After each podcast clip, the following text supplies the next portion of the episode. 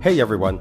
This episode of An Eternity of Basketball is part of the Globally Ballin Podcast Network, a subsidiary of the Globally Ballin Media Network.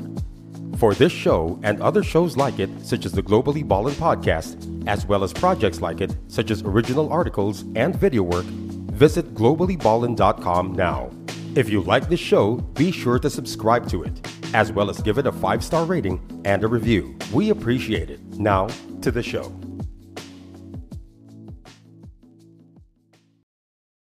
You ready? Showtime.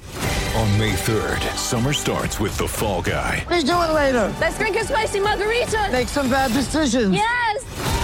Audiences are falling in love with the most entertaining film of the year. Fall guy. Fall Guy. Fall guy. That's what the poster said.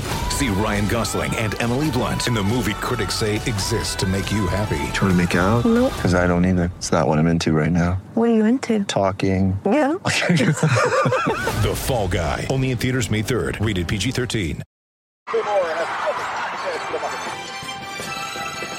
You saw from that normal replay of that last bit of action was Juan Fernandez actually wanting to off the against Master Jaworski. We're crossing the twilight zone. That's an eternity of basketball ahead of us.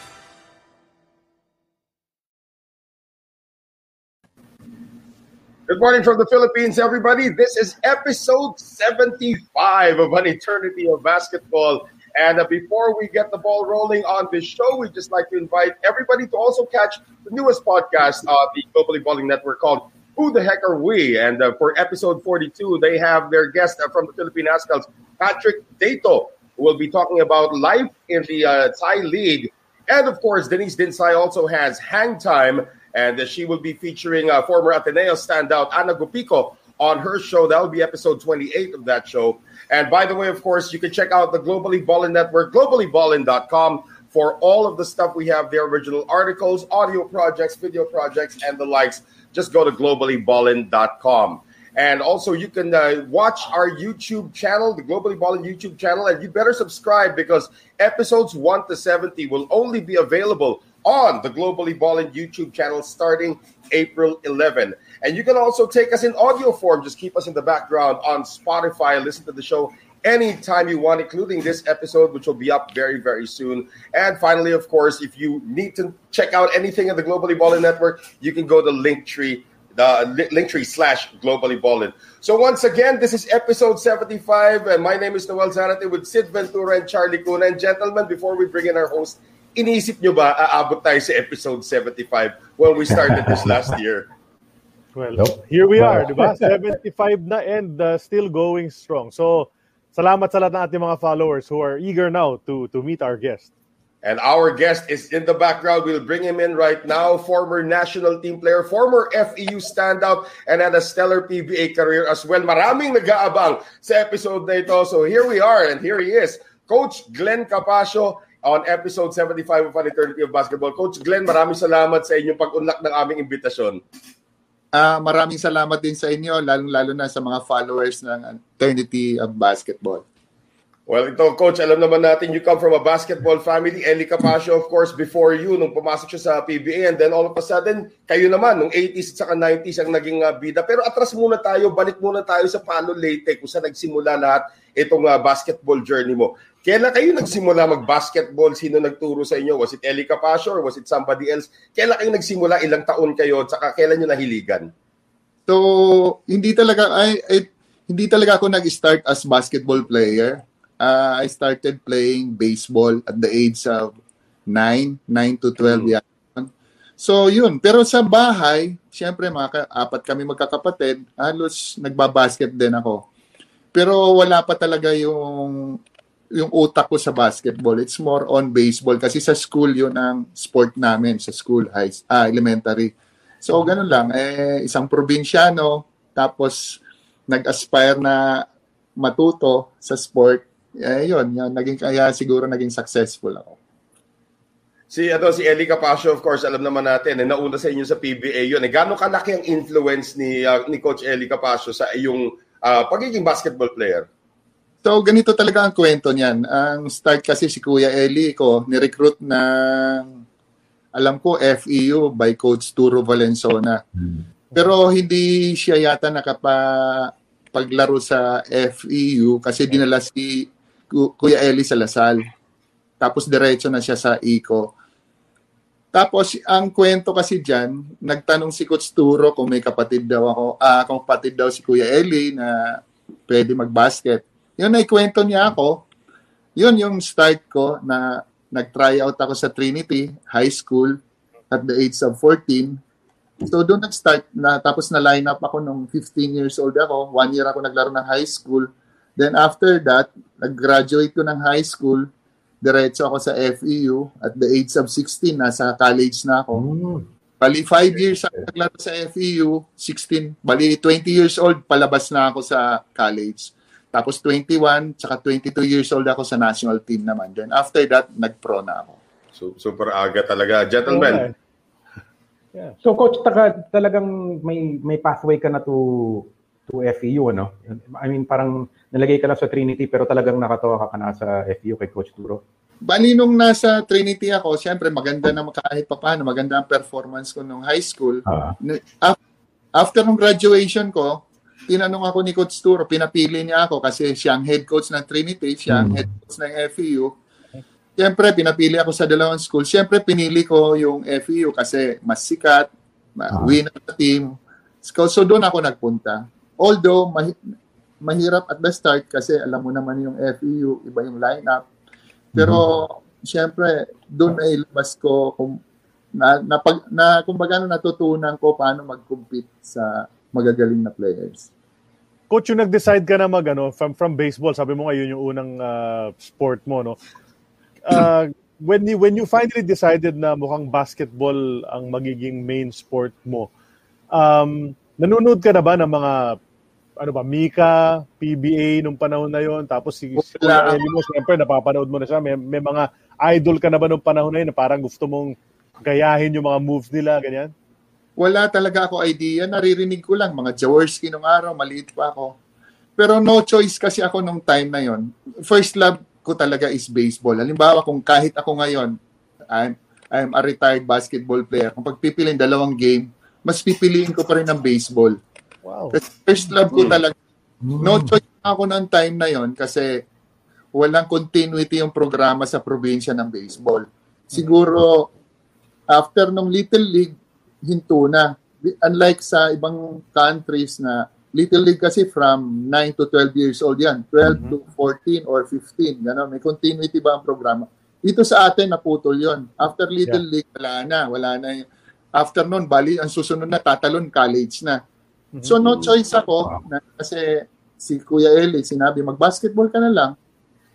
Siyempre ako talagang mahilig din ako sa sport, madali ako matuto. So trinay ko mag-basketball. So ako kasi once na, na pinasok ko na, ayaw ko lumabas doon na hindi ako natututo. So nung pinasok ko yung basketball, nakikita ko naman nag improve ako tapos napapamahal na sa akin. Parang ayaw ko naman siya ngayong bitawan. Hindi na rin ako makabalik sa baseball kasi wal- wala na rin talaga. Tapos, nung nasa FEU ako, hindi nila alam na baseball player ako. Parang Aha. gusto akong kunin ulit maglaro ng baseball. Kasi, kasi teammate ko si Harmon, dual sport din si Harmon, Cordillera. Tama. Mm. Oo. Into baseball din. Ah, gusto nila ako maglaro pero sabi ko hindi ko na kasi na, yung focus ko ayoko kasi na may mess up yung focus ko eh. Ayoko hindi, hindi ako magiging successful kung dalawa. You cannot save two masters nga raw, sabi ni Lord. Eh. Ah. So, kung nag-focus ako sa basket na, awa ng Diyos, gumanda naman yung career ko. So, hindi ko na talaga binitawan yung, ano, yung basket. Coach, ano, Ano, mo sa baseball? Sorry. Oh, anong pwesto yun? Anong pwesto? Same question. Same question. I was about to ask that. Ako, shortstop, ah ako ha, in, in, fair- hindi, in fairness lang ha, kung, kung i-compare ko yung talent ko sa basketball, sa baseball, walang sinabi yung basketball ko. Mas may, mas may talent ako sa baseball. So yun talaga na yung puso ko. Tapos alam ko na siguro kung may chance lang kung halimbawa nagtuloy-tuloy ako, baka may chance pa ako pumasok sa college sa o kaya major league o ganyan. Kasi ako la- alam ko may talent ako sa baseball. Nung time nga na yon, ewan ko kung hin- alam nyo rin to, yung Little League na yon, naglaro sa regional meet yung team namin. Bali ako lang kinukuha sa palarong pambansa nung time na yon, yung sa group namin. Yung group na yun na nag-champion sa palarong pambansa, yun yung nag-national team na pinadala sa Guam. Yung nag-champion yun. Dapat kasama ako doon. Yung national team na Little League na nag-champion. Yeah, yeah, yeah. Ah. Yun yun. Yun yung group na yun. Kasama dapat ako doon. So, hindi lang ako pinayagan kasi nung time na yun, na, sa, sa group namin, akong pinakabata eh. Nasa 10 years old lang yata ako noon. So, mostly ng mga teammates ko, nasa 12 na. Oh, sayang, ano? May, Grabe, no? Eh, eh. hindi ko akalain talaga na ano na, na you started out na hindi basketball pala ang, ang unang passion ninyo sa sports no pero meron Ito- nagsabi nung pinost namin coach na ikaw magiging guest namin uh, today may isang follower namin na nagpost na kahit nung nasa FEU ka parang nagta-try out ka pa raw sa track and field tama ba yun parang tumakbo ka pa nga uh, for 400, 400 meters, or meters. something Ah. May kwento pa nga ako dyan. Eh, na nasa FEU din ako. Hindi naman to, siguro last year ko na ito sa FEU. Si Coach Mon kasi dual sport din yan eh. Volleyball and ano. Siyempre siya ang coach ng, playing coach siya ng graduate studies. Sinabi niya sa akin mag-try daw ako mag-volleyball. Okay. So naglaro ako sa sa ano, sa in, intram sa FEU volleyball. Right after nung ano, nung tournament, sabi ko pwede daw ako maglaro. Sabi ko hindi na, tama na. Eh ganun talaga ako pag halimbawa nag-focus ako sa isang bagay. Grabe, grabe. Gusto ko talagang matuto. Siguro yung Oh. sport nasa dugo ko talaga. Oo, hindi. All around, eh, di ba? Baseball, may track and field pa, may volleyball pa. Oh. Hindi, pero yung, yung tanong ko dyan, sorry coach, eh, yung tanong ko dyan, kayo lang ba ni, ni, ni ah, Coach Ellie ang ganon o buong pamilya kayo? Ano po, aning kayo magkakapatid? Lahat ba kayo mahilig sa sports o kayong dalawa lang? halos lahat kami. Nako, hindi niyo pa rin ma- may kwento rin ako. Yung sister ko, ang height ng sister ko is 5'8".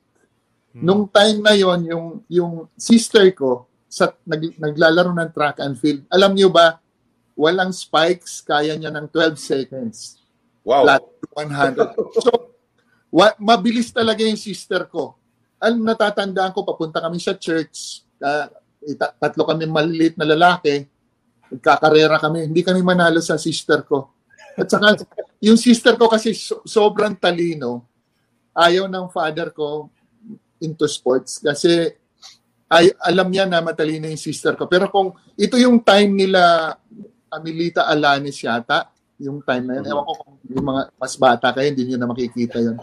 Basta, kaya niya na, biro mo walang spikes, kaya niya ng 12 flat sa 100 meter dash, babae.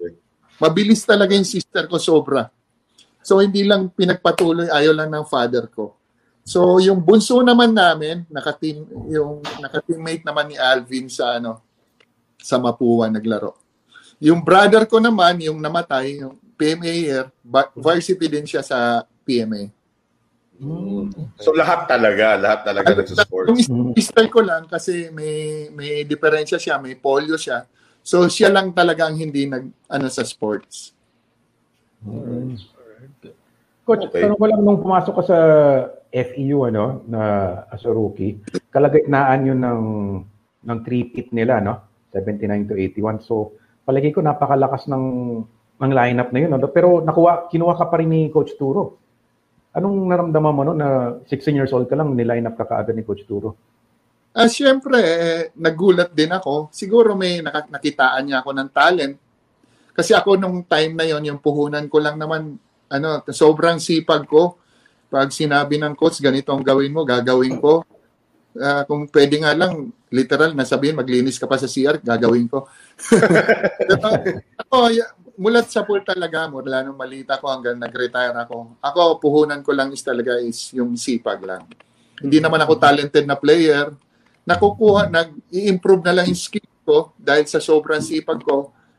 Eh, dadating ako sa practice an hour before, mag-practice, tapos after an hour, tsaka ako uuwi. Ako unang dadating, ako huling uuwi. Ganun lang ang ako, routine ko. So, siguro ganun lang. Eh, bin- blessed din ako. Tinulungan ako ni Lord na nabigyan ng magandang pangangatawan. Nung ano nung time na yon coach uh, bago ka sa FEU uh, were were you already a defensive minded player depensa mahilig ka ng dumepensa ikaw nang ano lilalagay sa mga magagaling ng kabilang team? Meron din ganun kasi ako passionate ako na player. Ayaw ko talagang patalo. So, kung sinong matapat sa akin hanggat maaari, ayaw ayaw ko ayaw niya ako maiskoran. Ganun lang. Ah, so basta kung ano binigay sa akin na role ng coach, gagawin ko. Pero hindi naman ako one-dimensional player lang na Yeah, yeah.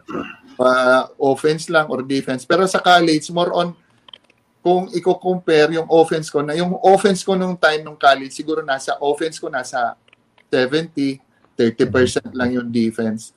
Correct, correct. Pero yung finals na pinakita niyo yan ng championship, ah ewan ko kung second to the highest pointer ako or first kasi ako dyan si Anthony Will yung import namin na negro. Oh, Mm. Yeah, yeah. So, nagulat din ako na, na kahit papano, nag-deliver din ako ng finals na yon na on my rookie year, naka 19 points ako. Siguro doon nag-start na nabigyan lalo ako ng break ni Coach Turo. But nab- nabanggit mo na rin. Sige, sige, sige, Noel, go, go, go. No, mean, tanong ko lang kasi ever since uh, nakita ko maglaro si si coach uh, Coach Glenn, parang kakaiba yung forma, 'di ba? Nung nag-guest sa atin si Franz Pumarin dati, tinanong ko rin yung forma ng kanyang jump shot. Kay, Coach Glenn, ibang klase rin yung forma niya. Eh. Parang napaka-relax, di ba? Naalala niyo yung jump shot ni, ni Coach Glenn. Hmm. Papakwento ko lang sana, Coach, kung paano nyo na-develop yung ganong tira. Kasi kakaiba, hindi siya pangkaraniwan eh. Ah, nag um, sa basketball kasi wala walang pinagkaiba din sa baseball ko. Maaga maaga ako nag ano, nag-start din. Parang relax lang ako siguro ang masasabi ko, yung grabe ang gift na ibinigay sa akin, yung lalong yung ball fake na yan, yung fake ko kasi relax na relax. Tapos, hindi alam ng o ng defense kung titira ako talaga kasi iisa ang fake ko at saka isa yung tira ko. So, isip ka talaga kung kailan patira ako. Hindi naman ako ganun kabilis, pero mayroon silang sinasabi, kon, parang kontrachempo ako. Parang, Oo, oo, oo. Hindi, alam ko lang yung reads kung kailan, halimbawa, ika-counter, halimbawa, pag nawala ka sa balanse, tsaka ko aatake. Deceiving lang ako, parang, hindi ko alam kung bakit naiiwan yung kalaban, hindi naman ako ganun kabilis. Kasi nag-focus, more on nag-focus kasi ako sa fundamentals, kasi sabi, hindi naman ako ganun, hindi naman ako ka-gifted na at grabe athleticism, average lang, parang ganun. So, nag, binuhos ko talaga yung lakas ko doon sa yung maging fundamentally sound sa basketball. Coach, Sino nabanggit na natin na- kanina, nabanggit na natin kanina yung ano yung championship uh, 1983. Alam mo, kasi siyempre yung tinalo ninyo doon, masakit din para sa amin, mga taga-UP kaming tatlo eh.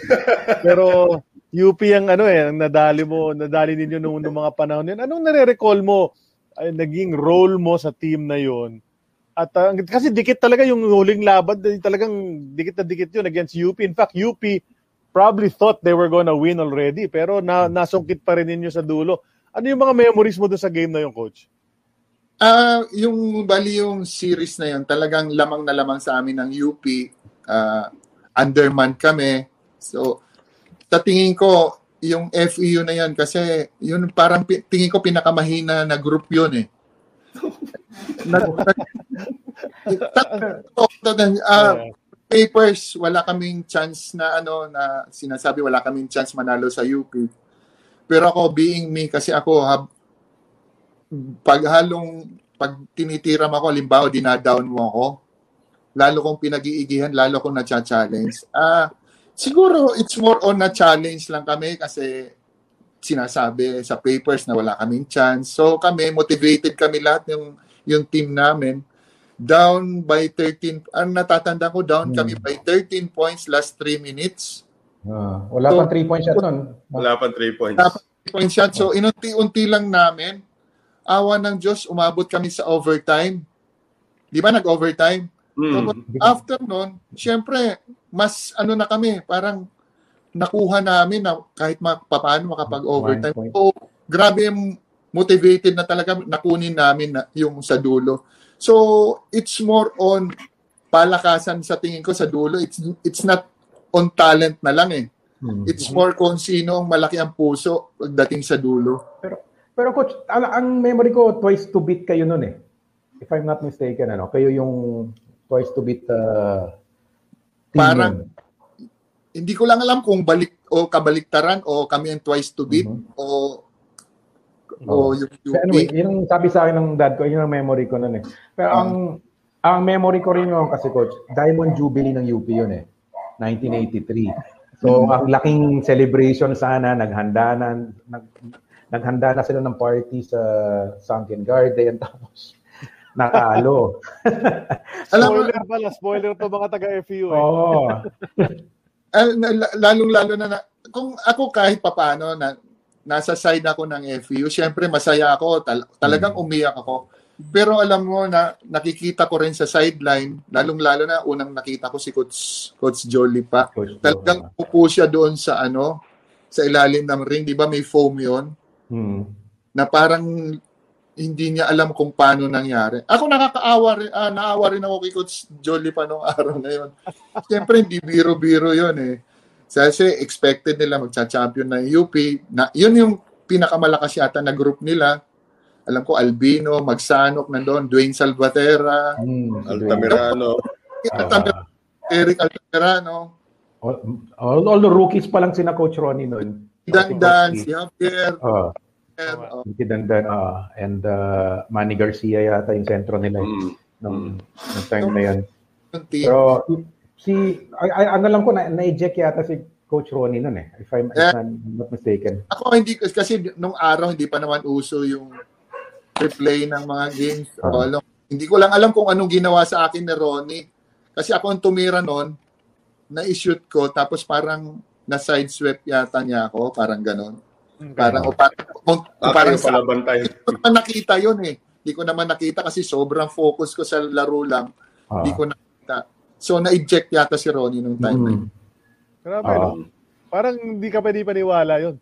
Diba? Parang hindi walang, rep- walang reputation na ganun si Coach Rick. Accidental Ah, lang siguro yun.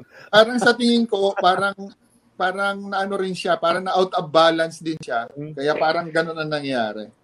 Mm. Sabihin ko lang na may nanonood dito, sabi na that, that loss in 83 was a big motivation for the Maroons. Sabi ni Joey Guanyo, nanonood siya ngayon. Ah, kasi at least nag-champion noong 86, di ba? Hindi, Tapos kasi nung isa- 86, nung 86, binawian natin ng FEU dahil kay Ramil Cruz, di ba? Si Ramil Cruz nakakuha Tama, ng tama. agaw, di ba? Habang na FEU, no, na, ano, na, na, tama, tama Tama yun. tama Diba? doon. Diretso nan- finals. Tama yun. May isa bang nanonood ngayon, sabi, uh, hello to all the Tamaraos watching si Andy De Guzman. Nanonood na Ay, Uy, nako, nice. marami, marami. Kaya nga mamaya babatiin ko. Hello Andy, hello Joey. Yan, no? Boy. Bernie Fabiosa rin, nanonood, ha? Bernie Fabs, Oh, kumusta? medyo, medyo nauna sa'yo ng konti, pero, di ba? La, always uh, supporting us dito. Sige, sige guys. Uh, ano, eh, pag-usapan, ano, pag-usapan pa ba natin UP, UP pa rin ba? Para masakit. huwag na, huwag na, huwag na, huwag na. Okay na, nakamapi na tayo ng 86 eh. Hindi, pero siya sabi ko kay Coach Glenn, before, before we went on the air, marami daw nagpapabati na kay Coach Glenn dito. Sige, bigyan natin ng pabugso-bugsong pagkakataon na bumati si Coach Glenn sa mga listeners, sa mga mga fans niya rito. Libo-libong fans yan. Ah, syempre, unahin ko yung mga, mga kuyas ko sa FEU. Syempre, si Yoyoy Villamin, si Etok Lobo, Danny Manalastas, Ray Lazaro, Marty Saldanya. Tapos yung mga teammates ko, si Santi Ortega, si Dan Pasco, Olan Cruz. Naku, marami to. Chris McGarry, tsaka yung teammate namin na uh, American, si Anthony Williams, uh, si Coach Mon, Amador. Alam ko, baka nanonood yon. Si ah. Jose uh, Francisco, si Otto, si Punsalan, si Pagin. 90s. Ah, 90s na yan. Ah. Oo. oh, Ilasa raw. Ilata pwede, pwede mong ano, pwede mong ano yan, uh, coach. Himay-himay natin. Isang grupo muna. Mamaya na ulit yung isang grupo. Kasi alam ko maraming ano, bumabati. Baka magtampo pati. At least may ano na, na, na naumpisaan nyo na yan. Naumpisaan may tampuhan na factor pa talaga yung batian eh. No? Talaga, pero totoo yun. Ha? Kaya na concern ng lahat ng guests namin, yung baka, hmm. baka may makalimutan sa batian, naku, baka magtampo. Oh. Si Coach Pito, tagal eh, no? Tagal, tagal. May nakalimutan niya ata. Haba Kasi ng ano, nalistahan niya eh. Kasi kami sa FEU, yung mga dating FEU players. So, ganyan, lagi kaming ano, nagkikwentuhan. Galing, galing nga eh. Ganda na samahan, Hmm. ano? Uh, even Oo. afterwards. Ang makita Bakit, mo sa bakit mga kaya pangalan naging na- ganun, Coach Coach Glenn? Ba't naging Ah. ganun na samahan nyo sa FEU? Alam, mo, sa UP, ganun din naman yung samahan natin. Pero yung parang FEU napaka-solid. Eh, isa lang ang kwento doon dahil sa puno. Dahil si Coach Turo. Siyang tumatanaw na tatay namin. lahat may problema ang players, may pangangailangan. Ang lalapitan lagi si Tatay Turo. Oh, so, kaya close yung mga players niya dahil si kay Coach Turo. Coach Turo, salamat. Oh, Galing, naging guest din namin si Coach Turo last year eh. Ang dami rin niyang binati eh, na mga dati niyang player simula nung 70s Oh, eh. mahal ng players niya yan. Eh, Si Coach Turo. Mahal na mahal ng mga players niya. Grabe legacy naman ni Coach Turo Mm. talaga. Ang daming hinawakan na players na very grateful sa kanya, di ba? Si Kuya Eli, naging ano, di ba? Si Kuya Eli mo, naging player din niya, di ba? Eventually sa Tanduay, di ba? Tanduay. Saka Champion. before mag-ano siya, mag-eco. Na- Alam ko, dinala muna si Kuya sa FEU eh.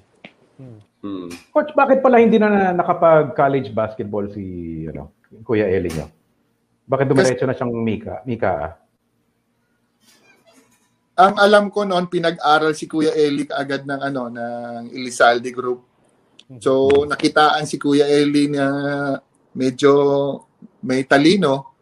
So, din at the same time, naglaro sa sa Mika. At the same time, nag-office na siya sa ano, nagtatrabaho na siya sa Hmm. oh. Talagang So, corporate talaga. Kahit hindi na nag, nag-college.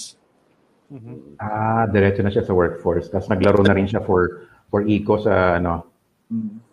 Sa Mika. Mika. Ah, That's right. bihira na yung gano'n. Hindi naman mangyayari yun. Oh, hindi, kasi di ba sa nakwento naman nila Mike Bilbao yun, di ba? Rene Canet, Mike Bilbao, di ba? Yung panahon na yun, kasabay ni Father Eli. They were working already for the company no mga no mga panahon na yun. Eh.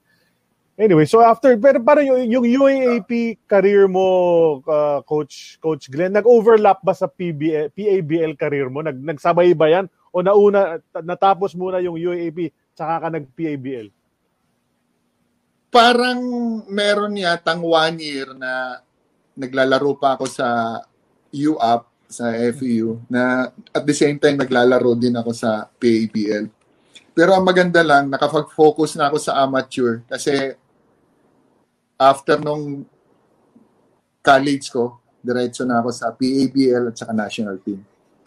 Yeah, tama. So, PABL, sa ano, anong team yun? Yun, yun yung ESQ. Ang Yes, PABL ko, bali nag-start ako yung Hope, di ba? Hope nung araw. Hmm. Okay. Finals kami against Louvillier, yung Familiar. Ah. si ano tapos naglaro ako sa ESQ with coach Jolly pa. So naka two championship yata ako doon.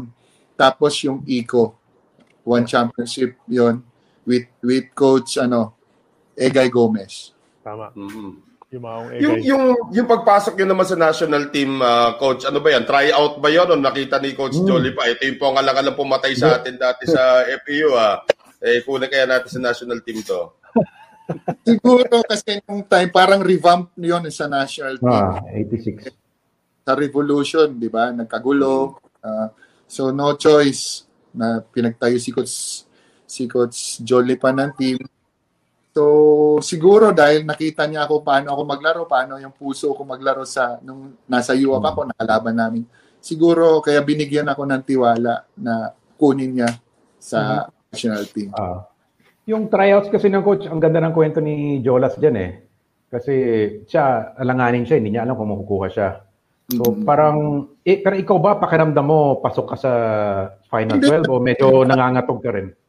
Ang ganun din, ang, na, ang daming nga writers na kini-question kung bakit daw ako nasama. Ako, hindi ko talaga ina-expect na makakasama ako kasi parang mayroon daw ibang deserving, parang ganon. So ako, la- kasi lagi naman ako ganon eh, pag pinapakitaan mo ako ng ganon, lalo kang pinagsisikapan, pinagtatrabahoan na maging deserving ako. So pinakita ko lang na anong kakayahanan ko.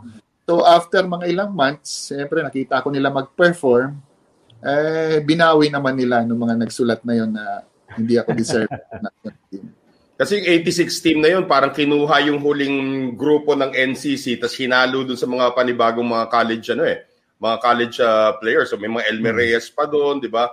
And stuff like that. So so nung, nung nakita nyo yung tryout process, coach, nakita nyo itong bibigat ng mga players na ito, anong naramdaman nyo? Anong na, na, na pumasok sa isipan nyo na, Mga grabe, 200 ano ba to? kayo eh. Oo, may chance ba ako dito? Mga ganon.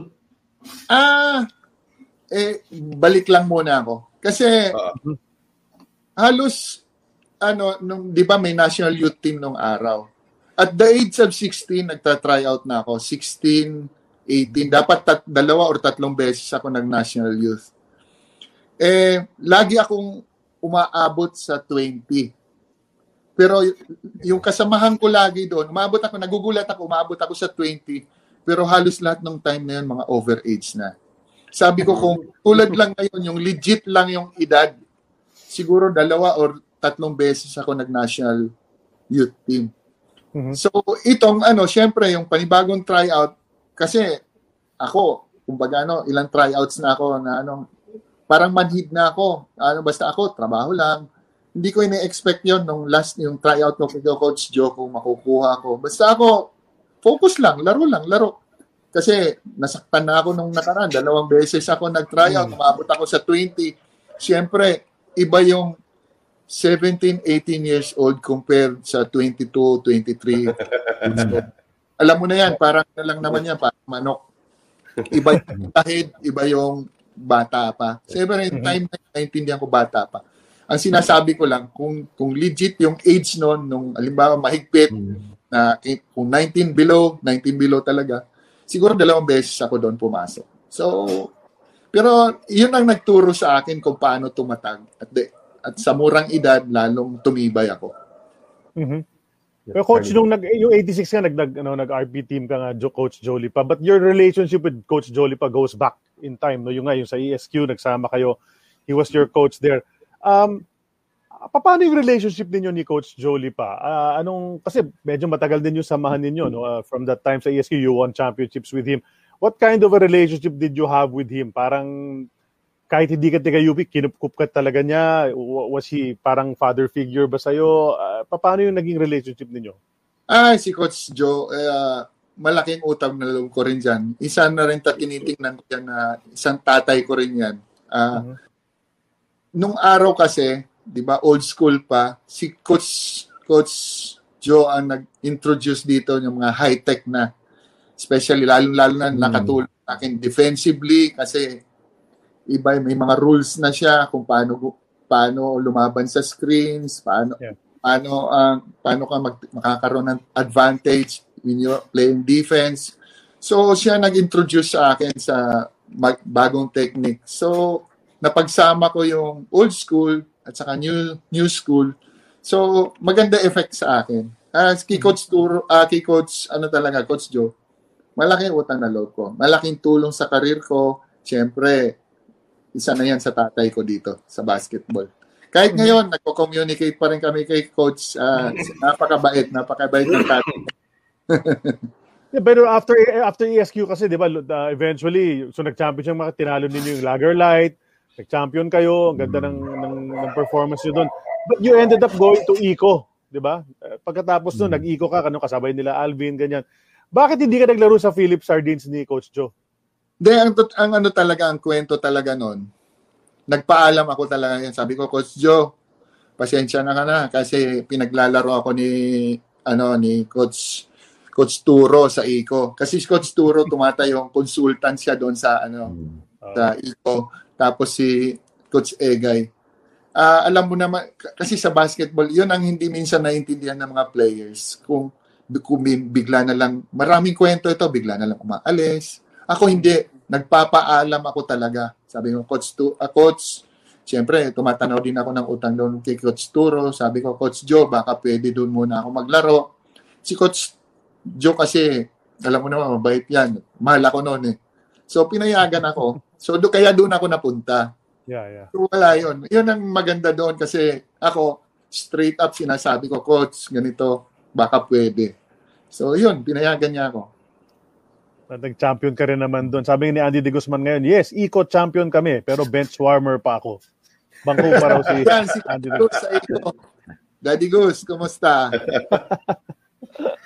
Mapuntahan ko lang yung 1986 team na yun, yung sa Asian Games. Ano? Yun yung huling amateur team na pinadala natin sa Asian Games. Of course, alam naman natin, 1990, nagsimula na yung pagpasok ng mga pros nung, ano, nung naging open basketball na ah, mula noong 1989. Pero yung 1986 na yun, for me, ano, guys, and I don't know if you agree with that, was probably a very, very special national team na pinaghalo-halo yung mga college players nga at saka yung mga dating NCC. Nung pumunta na kayo sa Asian Games, kamusta yung naging samahan ng team na yun? Napaka-solid ba talaga? Ay, sobrang solid kasi ang tagal din namin nag-prepare. Ang, ang, ang aga binuo ni Coach Joe yung team. So, mahaba. Halos ilang, baka isa, dalawang taong kami nagsama noon bago. So, maganda samahan para magkakapatid. Halos everyday, magkakasama kami. So, grabe ang bonding. Sa basketball naman crucial kasi magandang chemistry, magandang bonding ng Correct. team. So, walang ibang pupuntahan yun kung hindi magandang takbo ng team. Tapos maganda pa yung relationship namin sa coaching staff, parang tatay, kapatid, parang ganon. So, kaya maganda, maganda ang takbo ng team. Kumusta Sino yung mga pinakakadikit practices mo? Ay, sorry. Go ahead, Sid. Sorry. ah, kumusta mga practices nyo kay Coach Joe, Coach? Ano yan? Ano yan? Mga practice practices nyo under Coach Joe sa national Ay- team. Hindi ko na ikukwento yata yun ah. Ganun ba ka, no? May, may, kasi syempre, sobrang focus ni coach, sobrang dedicated, grabe yung passion niya sa basketball. Si coach, alam mo naman syempre yung player, di alam kung before nung practice, uminom yan. Alam mo yan si coach, pagdating sa, prac- sa practice, gaganon ka agad yan, pupunta sa gitna. Tapos sa boards. Alam niyo naman yung boards na yan, di Oo, yung boards hassle yun. wala kang warm up, parang kau nakaupo ka lang, kaka, ano mo lang ng sapatos, kalalagay lang sasabihin boards, tayo ka kaagad, siyempre doon. Di siyempre habang nagbo-boards kami, lahat ng umiikot sa kanya, inaamoy talaga ni Coach eh. Lahat. Sabi, bonga lang lang, amoy chiko na naman kayo. Huli, ha? Huli kayo. Pero ng time na yun kasi hindi pa naman ako umiinom ng time. Pero yung mga umiinom talaga huli. Siyempre, pag, pag alam niya, mga ilang, kasi grabe magpa-board si coach eh. Ilang minutes yun. In two minutes kasi lalabas na yung pawis niya, sisingaw talaga. Ano, ano ininom. Iba-iba Yan ang kanyang al- yan ang kanyang alcohol detector ano yung Correct. boards na yun. Oo, sa lahat na ng mga teams, ah coaches na nagpa-practice, isa na si Coach Turo, ah, si Coach John na mahirap magpa-practice. May drill siya nung araw na ilalagay ako. Siguro dito talaga nabuo yung kumpiyansa ko dumipensa at saka natuto ako. Biro iga- ilalagay kayo sa gitna ng court, paikot yung lahat ng players, dalawa lang kayo. Idi-deny mo yung isang player. Si player na offense naman, kahit saan niya pwede ipasa. So, ang hirap talaga i-deny. Biro mo, kung nakadeny ka dito sa kabila, dito naman ipapasa. Paano naman na i-deny mo? So, talagang, sabi nga niya, susuka ka nga daw ng piano. Mm. Talagang mahirap. In one minute yata yun or two minutes, talagang mahirap. Tapos, ang record ko pa sa kanya, sa isang practice, naka 26 suicide drills yata ako. Time pa yun ha. At nasa 20, 26 or 28 seconds per suicide.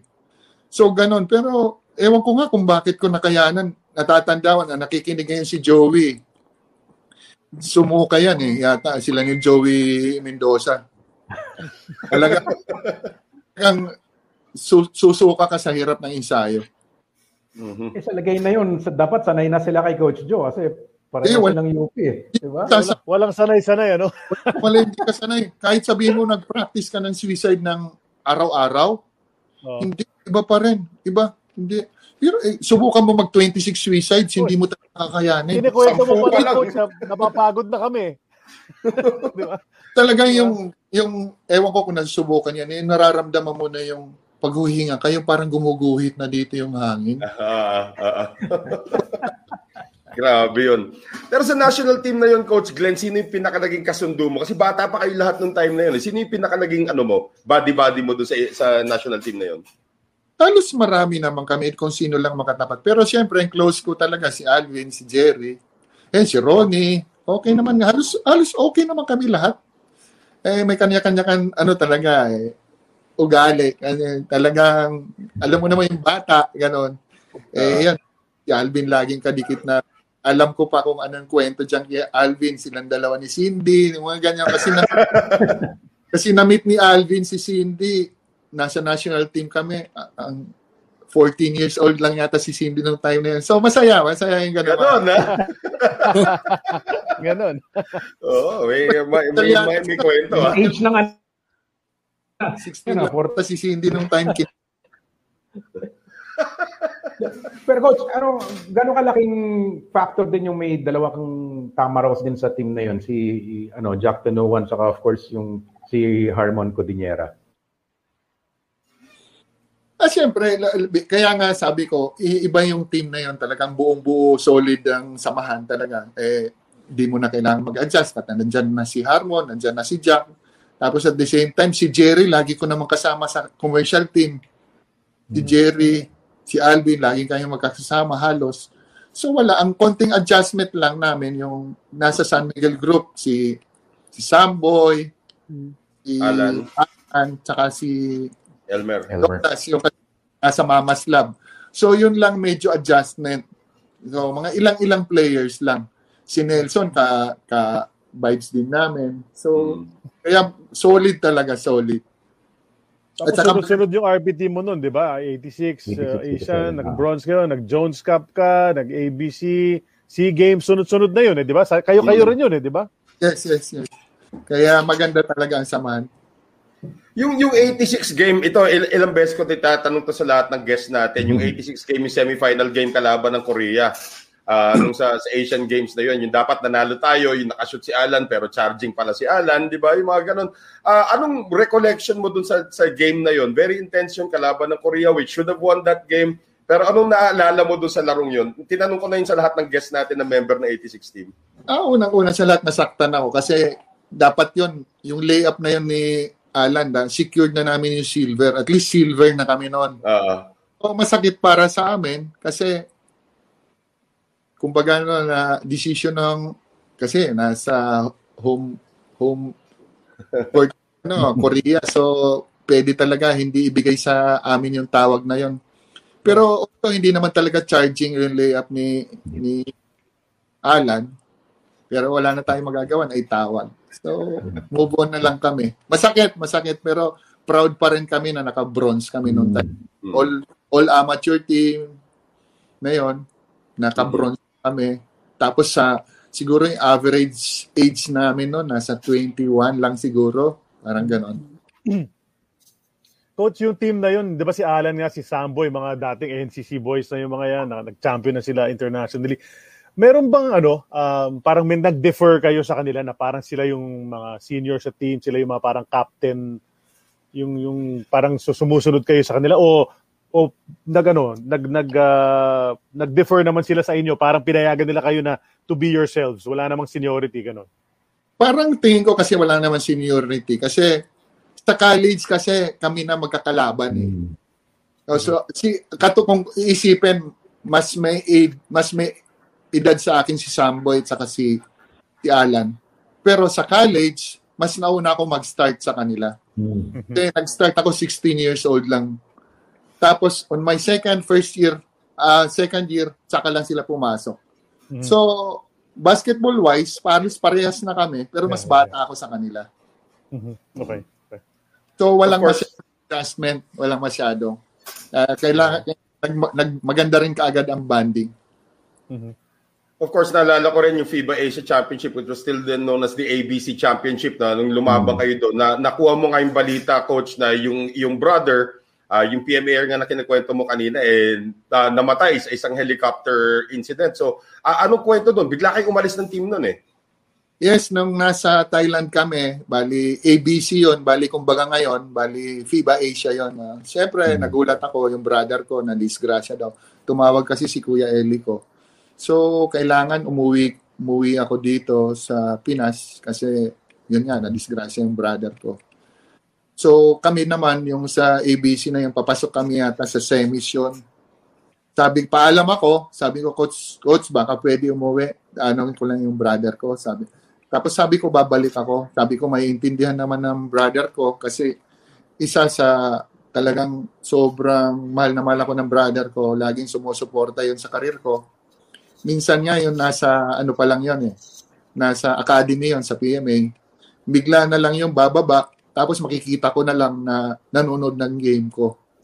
So, sobra. ah, kaya nasaktan din ako nung ano, sobrang stressed ko nung kasi close kami ng brother ko na yon. Minsan naalala ko nga may game ako nung wala na siya, patay na siya.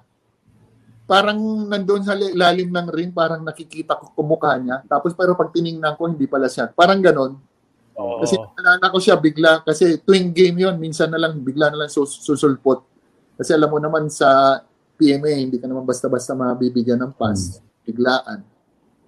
So, So, pang ilang ka dun sa ano, sa pamilya nyo, pang ilang ka ba? Sa magkakapatid? pang lima ako, pang apat yung brother ko na PMA.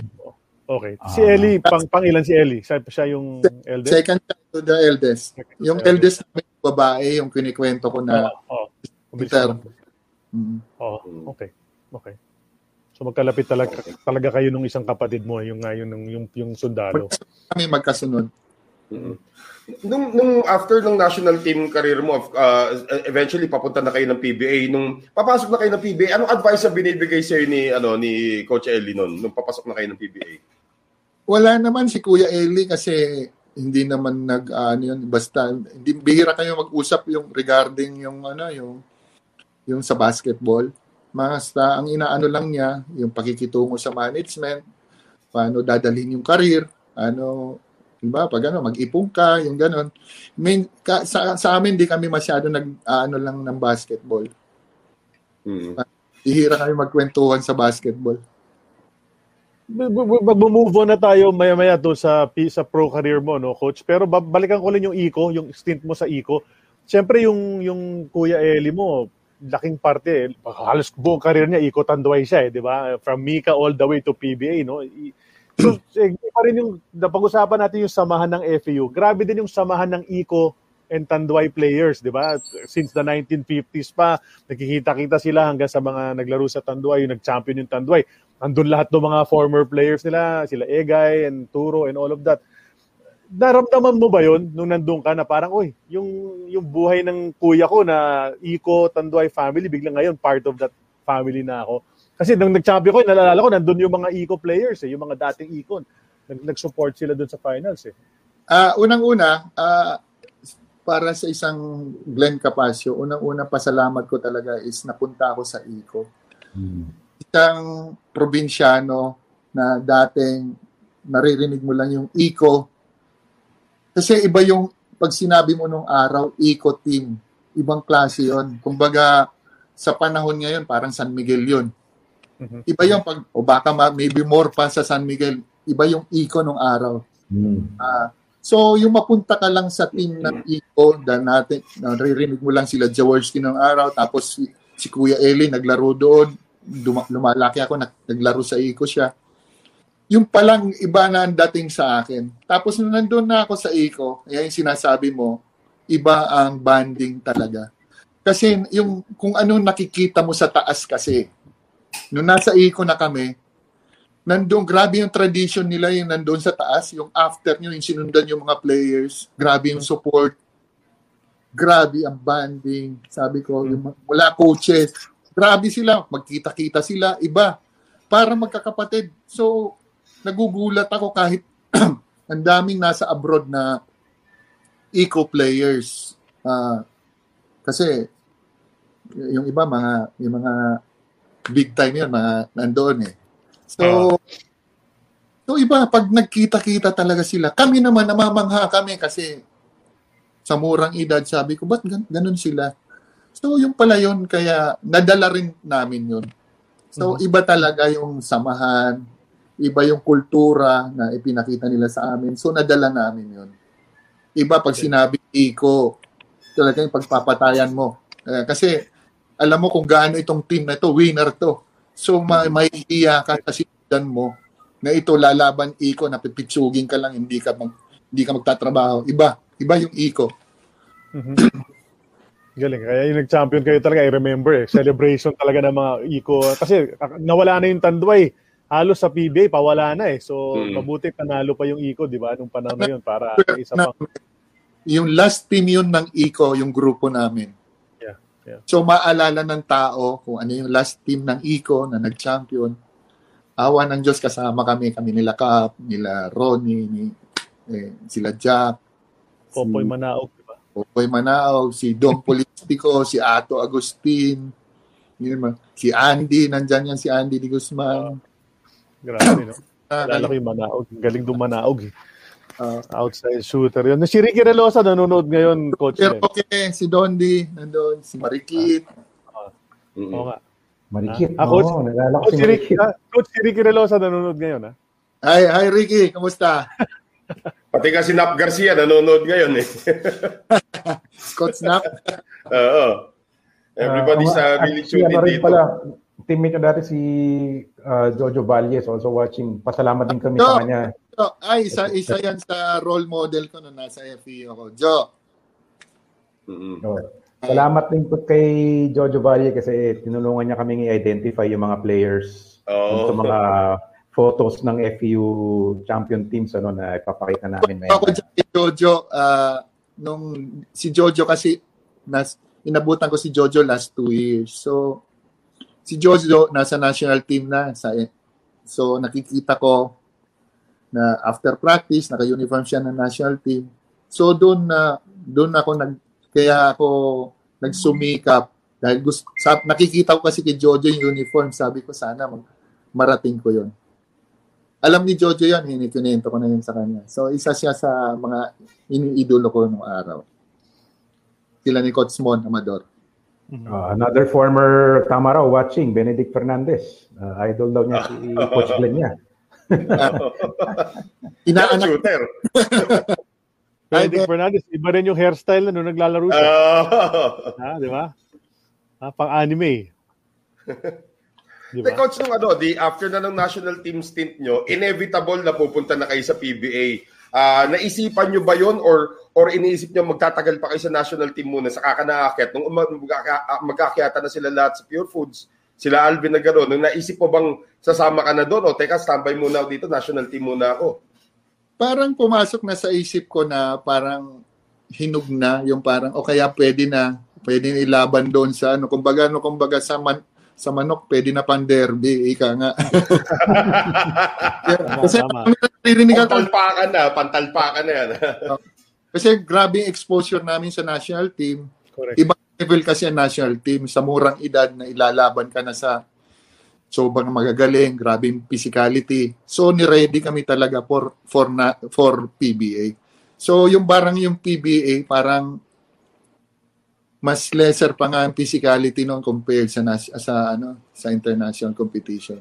Bago kayo pumasok ng PBA, may mga lumigaw ba kayo uh, sa inyo bukod sa Pure Foods? Kasi syempre Pure Foods yung uh, ano, yung sabay-sabay magde-direct hire. May mga ibang teams ba na lumapit sa inyo? Oy, Kapasyo, dito ka mag-try out ka naman sa amin. Wala wala naman yun sa akin kasi ewan ko kung may sinabi siya sa brother ko. Pero sa akin, wala naman. Tapos, yun, nagulat na lang ako na nung time na yun, binibenta kasi yung franchise ng Tanduay. Mm. Yung pala may usapan na sila ng PBA, yung ng Pure Foods na kukunin lang nila yung franchise ng Tanduay kung makakuha sila ng four players na direct hire from the amateurs. So, napaka-blessed ko na kasama ako doon sa four players na direct hire nila. Yung pala, na, di ba, kasi kamamatay lang ni ni RGB, Mr. Buhain, Mm-mm. last week yata. Doon ko lang nalaman, kasi kaya pala nanonood lagi sila, at saka may team sila sa PABL. Yung pala, nagre, parang nag-scout na sila kung sino pwede na apat doon Mm, okay. sa Pure Foods. So, kasama ako doon sa apat. Ah, namatay na po si ano, Sir Rene Buhayin Hindi ko rin alam yun. Oo nga, hindi ko na, hindi ko na nabalitaan yun. But, uh, Oo. Condolences to the family of the late uh, Rene Buhain. So at this Okay. point, ano, yeah, before we enter, ano, we, before we enter the PBA, we want to show some pictures. Jay, I think at this time, pwede na natin, ano, pwede na tayo gumawa ng halftime break before we get into uh, the pro career of uh, Coach Glenn Capasio and eventually coaching career din niya. And we'll show all the pictures. So at this point, uh, we're going to uh, take this short break. Well, they'll, they'll take a short break. I will just uh, tell everybody, of course, that an eternity of basketball. This is our show right now. No, uh, we're part of the Globally Balling Network, and of course, the Globally Balling. They also have the other shows like Who the Heck Are We? Episode 42 is up and coming. Etong si Patrick Dayton naman ang guest sa Who the Heck Are We? You can catch that also very soon. Sa larangan naman ng volleyball, of course, Denise Dinsay also has a hang time and uh, she will be featuring on her episode 28 si Ana former Ateneo standout, uh, doon sa kanyang episode 28 of Hang Time. Of course, you can also check out the Globally Ballin Network, globallyballin.com for original articles, audio projects, and video projects as well. And also follow our YouTube channel because starting April 11, episodes 1 to 70 of An Eternity of Basketball will only be seen exclusively sa ating YouTube channel. So if you haven't subscribed yet to the YouTube channel, do it now para makita nyo lahat mula episode 1 nung nasa witness protection program pa si Sid Ventura. Mapapanood nyo yan. And uh, of course, uh, you can also take us on the go in audio form sa Spotify. Uh, just keep us in the background and maririnig nyo lahat ng kwento. Isipin nyo through all of the 70 plus episodes that we've already had. And you can also check out the geography of everywhere that you want to go on Linktree slash Globally Ballin. So once again, we are still with our special guest, the five-time PBA champion, Coach Glenn Capasio. Sid Ventura has left us once again. Sid Ventura with Charlie Cuna and uh, Noel Zarate is still here. So ito ngayon, Coach Glenn, papasok ka na sa PBA. Uh, ano naman na naging expectations nyo? Pure Foods, Glamour Team, Ayala Group. Uh, Siyempre, wala pa si Alvin nung unang uh, pagsalang niya sa PBA kasi had one more conference to fulfill dun sa PABL. Pero nung nalaban mong kasama ka na dun, sa lilipat sa panibagong team na to na tinatawag na Pure Foods uh, Hot Dogs sa PBA. Anong naramdaman mo? Anong pumasok sa isipan mo? Tapos anong impression mo do sa team nung first time yung nag-practice? Siyempre, unang-una sa lahat, siyempre, nakuha ka ng, na, siyempre, masaya ka eh, kinuha ka ng Pure Foods kasama na yung for direct hire. At the same time, pressured ka kasi you're playing kasama yung mga veterans at superstar ng PBA. Biro mo, the likes of Mon Fernandez, Freddy Hubalde, JB Yango, General Lau, Padim Israel, halos Onchi. may Onchi de la Cruz, halos mga sikat to. So, panibagong adjustment, syempre. Pero bilang bata, agresibo, ah, gusto magpakita, syempre, na-challenge ka, syempre ito yung mga iniidolo mo dati, tapos ngayon mga kasama mo sa team, tapos mga kalaro mo ito everyday sa practice. Siyempre, na, na-challenge talaga kami kasi gusto namin, kumbaga, no, kumbaga may, siyempre ibang level na sila, kami galing sa amateur, sa ibang level kami. So, kailangan namin mapantayan or malampasan namin. Siguro na, hindi kami nahirapan sa adjustment kasi mababait din yung mga kuyas namin, willing sila turuan kami, uh, nag-adjust din sila, nag-adjust din kami. So nakabuo kami ng magandang combination. Combination of uh, veterans and mga rookies na mga bago. So Mm. kaya successful din kami in, in a sense na maganda tinakbo ng team. Hindi lang titingnan ng ano, hindi successful kasi sasabihin nagtatlong finals kami pero hindi kami nag-champion. Pero mara- maraming factors. Alam mo naman basketball, na hindi lang sa basketball, iba Mm. yung team. Pero sa nakakaintindi, maraming factors. Lalong-lalo na ngayon sa basketball na yan. Yun ang, kaya ayoko na ngayon minsan na parang ayoko na mag-coach kasi ma- medyo madumi na. Eh, ay, yun ang Mm. ayoko. Kasi napaka-passionate ko na player. Ako, kumbaga all out ako lagi. Ayaw ko magpatalo. Matalo man ako, marunong ko tumanggap kasi sa malinis na paraan. Yung mga ganon.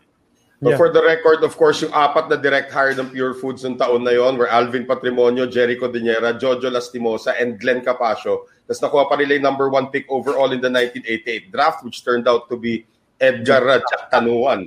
Si Blackjack. Blackjack. So, limang national team kaagad ang ah, ang magkakasama dun sa sa Pure Foods. Pero nung una, coach, wala pa si Alvin sa inyo first conference. So, parang hindi pa feeling bungi yung team na yon nung wala si Alvin. So, wala, hindi pa natin ma- mabe-best foot forward dito. Kasi na, naiwan nga si Alvin sa RFM, sa P- PABL eh. Eh, Nung time na yun, parang hindi bungi pa. Kasi yung first conference yata, pagkakatanda ko, nung first conference na yan, may import pa. So, Right. hindi, hindi pa masyadong nafe-feel mo si Alvin kasi David third kill yun eh. That's right. Parang ang tumata yung 4 si David third kill, tapos 5 si Mon Fernandez, o kaya baliktara, minsan 4 naman si Mon Fernandez. Mm. Oo. Tapos third kill ang 5. Tapos nandoon pa yung may may, J, may JB Yango pa kami. So hindi pa namin namin na mimi si Alvin. Pero maganda yung timing ni Alvin sa the following conference, All Philippine. So, maganda. Lalong gumanda ang takbo team. Coach, nabanggit mo ng mga a lot of factors, no? I mean, the Pure Foods was expected to to win immediately dahil sa makeup nga nung team ninyo. Hindi kayo nanalo first conference, nasa finals na kayo. Um, and then may controversy na nangyari doon involving the import that you mentioned. Si David Third Kill, may subpar game siya. Marami nagsabi, kaya kayo natalo dahil bakit 16 points lang siya nung 40 plus yung average niya and all of that. As a rookie sitting on the bench, uh, ano yung na, naaalala mo mga pangyayari nung time na yon? Uh, anong mga napag-uusapan ninyo after the game siguro or nagbubulangan ba kayo sa bench? Anong naalala mo doon, coach? Eh, yung ano ko lang, uh, siyempre, rookie year mo, first conference mo sa PBA, siyempre, gusto mo kaagad mag-champion. Nasaktan kami doon kasi siyempre, kahit pa paano may tulong ka sa team, gusto namin mag-champion. Siyempre, may mga questions ka sa players. Kasi, eh, si David, ma, hindi natin alam din kung ano, kung may sakit siya or ano. Pero he's averaging almost 50 points per game. Tapos, during the game 7 yata, game 7 yata yun? Game 7. Game 7. 8, I think 18 points or 16 points lang siya. Parang Hmm, 16. unacceptable. Eh, Kahit off night ka, at may, may medyo idikit mo naman sa 48. Pwede 35. Oh, pero from 48 to 16, ilang percent lang yun. So, Hmm. it has played 30% of my game. Parang ganun lang. 30%. Parang ganun. Exactly. Eh, may, may question kami ng ganun, pero bahala na siya doon. Ah, wala tayong magagawa kung ganun. Ah, ayaw na natin mag-expect ano nangyari. Eh, alam naman, hindi naman natin mapapatunayan yan. Eh, panahon pa ni Coach Sunny, nangyayari na yon Hanggang ngayon, nangyayari. Pero hindi naman napapatunayan yun eh. So, pupo na. Tama, tama. Kailangan ebidensya. Eh, wala eh. Oo. Di ba? pero pero on the upside of that of course, nung pumasok ang Pure Food sa sa PBA, parang yun ang sinasabi nilang glory days na ng PBA kasi nga yung grupo nyo sa amateur ranks na pumasok, lahat ng galing sa PABL. Pero meron din kayong isang boss na parati pinapakita si Don Jaime Zobel de Ayala. Pag nanonood ng PBA yan, napaka-enthusiastic na ano eh, na pina, pinapakita parati sa camera. So, ah, kamusta naman siya as a boss, ito si Don Jaime, nung nagsisimula kayo sa PBA? Ay, oh, grabe. Unang-una sa lahat na napaka-passionate yan eh. Wal- Walang pinagkaiba yon yung sila, di ba, owner ng Ayala Group of Companies. Gusto yung yung yung company nila na laging nasa top. Walang pinagkaiba sa basketball, gusto nila nasa top din. Saka yan, organize sila magpatakbo ng team, detalyado. Tapos siya ang number one fan ng ano ng team namin. Hmm. Ah, kumbaga lahat ng may hingi ng players, ibinibigay nila. Nandun lahat, suportado talaga. So, siyempre, nakaka-down din para sa amin kasi gusto din namin masuklian. Kasi yung tatlong finals namin, gusto na kahit papaano masuklian yung ginagawa nilang kabutihan sa amin. Yeah. Kasi ako, ap- ah, sa sarili ko lang yan ako kasi ako tumatanaw ako ng gano'n, ng utang na loob dahil sa ginagawa nilang maganda sa amin na sana nabigyan namin sila ng isa kasi hindi nangyari yan. Kaya napakasarap nung championship na first championship namin with Coach Baby D. Kita mo kung gaano si Don Jaime kasaya nung time na yon. Ah, talagang ba, parang bumalik siya pagkabata nung mag-champion. Eh, na, ano yun, parang sa, sa ganyang age niya, na, tapos mayaman, nandun siya sa taas, na, na parang nagmukhang bata nung mag-champion kami. Nakakatuwa. Ah, nakikisalo siya sa amin sa sa, sa ano, pag-celebrate. Nakakatuwa. Well, coach, at this point, may mga larawan kaming na, nahagip, na, na nakuha, na collect, ano, Naka- napakita na namin isa kanina. But let's go to the pictures now, Jay, para mapakita natin dito kay Coach Glenn yung mga maging alaala. Unang-una ito, napakita na natin kanina. Na-identify ni, uh, ni Mr. Jojo Valle lahat ng players dito sa ano na anong naalala mo dito sa picture na ito coach Glenn Ah, kasi ano, ako ako ang pinakabata dito ng group na 'yan. Ah, 16 years old lang ako diyan. Sa murang edad may championship na ako sa UAP. Ang alam ko ngayon, 16 years old, nasa high school pa lang yun. Baka wala. Oo. Ah, Siyempre, pinakamasaya yan, pinakamasaya. Ah, sa career ng basketball player, hindi mo may compare yung college days mo sa pro. Ito ang pinaka hindi pinag-uusapan dito yung pera. It's more on pride lang sa school. Ah, hindi maipapalit yan yung kasiyahan na ibibigay yung ganyan. Ibibigay mo pag nag-champion, ibibigay mo sa school mo. Siyempre, gan sa murang edad. gan- Ah, Coach, tanong ko lang, yung Anthony Williams, gaano ba kagaling yun? Na player? Hindi naman yung masyadong hina-hype lang kasi ngayon. Kasi sasabihin nila, kasi yung FEU nag-champion kasi may import. Ah. Alam, hindi naman recruit yan talaga si ano, si Anthony Williams. Ay hindi nga marunong mag-basketball yan. Ang laro niyan talaga baseball. Ah, Baseball player, member din siya. Wala nat natuto natuto lang talaga siya mag-basketball dyan sa FEU. Kasi nakita na nila Coach Turo na malaki, 6'4", 6'5", athletic. Siyempre, eh, eh, alam mo naman yung African-American, talaga athletic yan. That's So right. natutunan lang siya mong basketball dito. Kasi siya, it's more on, nag, nag-study lang talaga siya sa FEU. Naggusto dito mga graduate, nag, nagka-girlfriend, parang ganun. Tapos yun, nakuha lang siya, na natuto. At at the same time, nakatulong sa amin. Kasi syempre, nag-improve eh. So more of Yun lang. complimentary piece lang siya, Coach. Hindi hindi naman siya yung main ano, no, man. Unlike ngayon na pag sinabi mo, nag-recruit ka ng itim na talagang makakatulong, malaki, seven-footer, yung ganun. Ito hindi. Kasi halos lang ibang teams naman, meron din ano, foreign student. Alam, tatandaan ko yung Adamson, meron pa si Faday yata yan. Faday, na from Egypt yata yon Malaki rin siya. So uso nung araw yan, hindi talaga it's more on recruits na gan- ngayon ginawa ng ano, kinarir na talaga magre-recruit ng player para makatulong. correct. Nung araw hindi, yan. Wala. napansin ko lang sa picture na to, tatlo pala baseball player, ano? Si William, si Capasio, at saka yung Cordillera. Ah, Kasi si Ayun. Harmon, base, ah, baseball player din yan eh.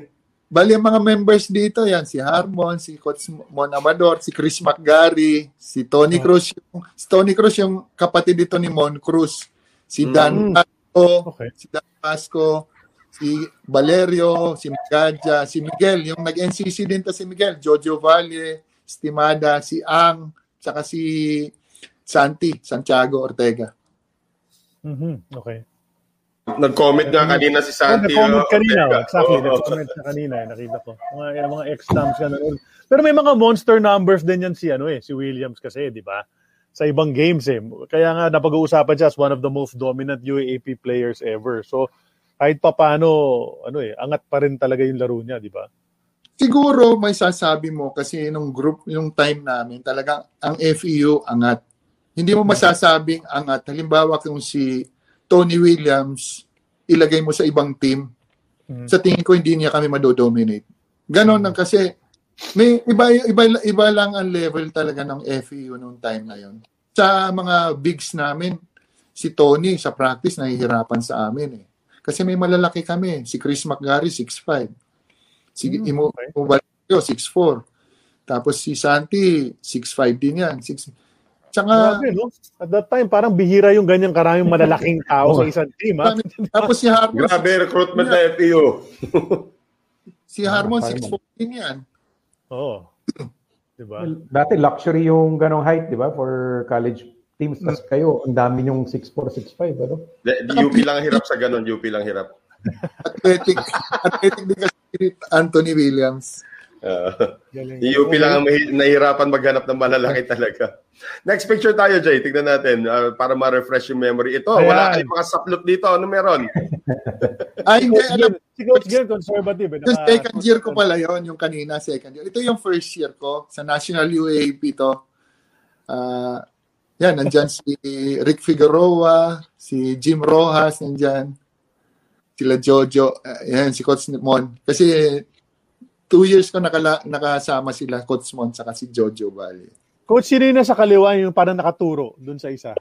Si bali si Antonio yan, parang hindi nag nagtuloy siya nung after ng FEU, wala na. Hindi na siya Grabe nagtuloy. itsura niya kasi yung, yung forma niya, yung itsura niya, kamukha niya si Bert De La Rosa.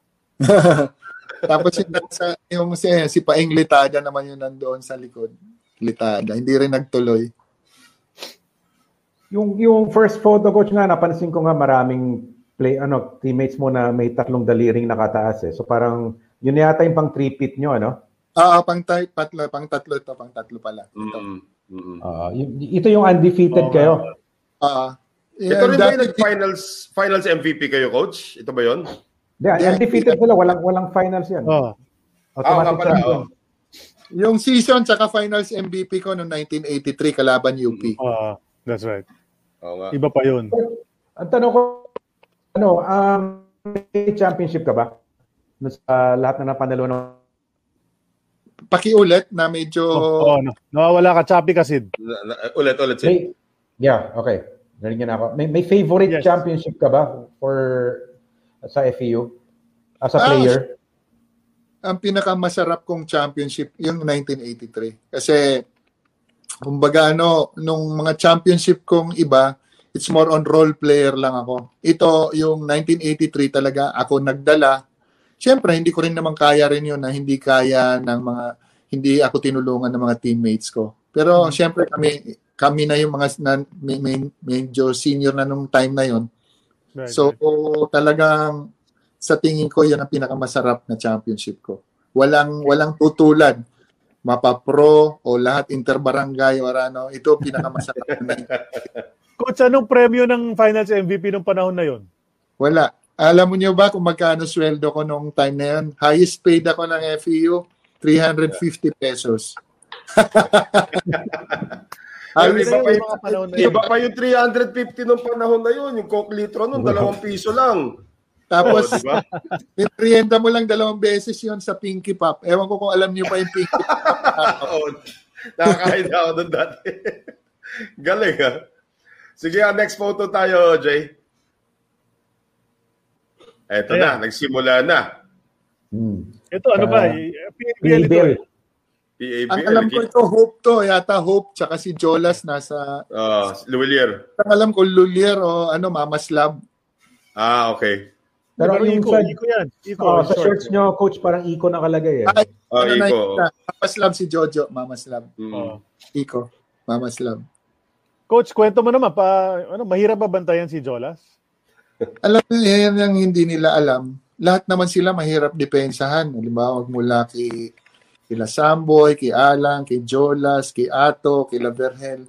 Talagang mahirap depensahan. Ah, medyo ang tanong lang din kung o hindi naman sila natanong kung nahihirapan sila sa akin. Pero kung ako ang tatanungin, ako, nahihirapan ako sa kanila.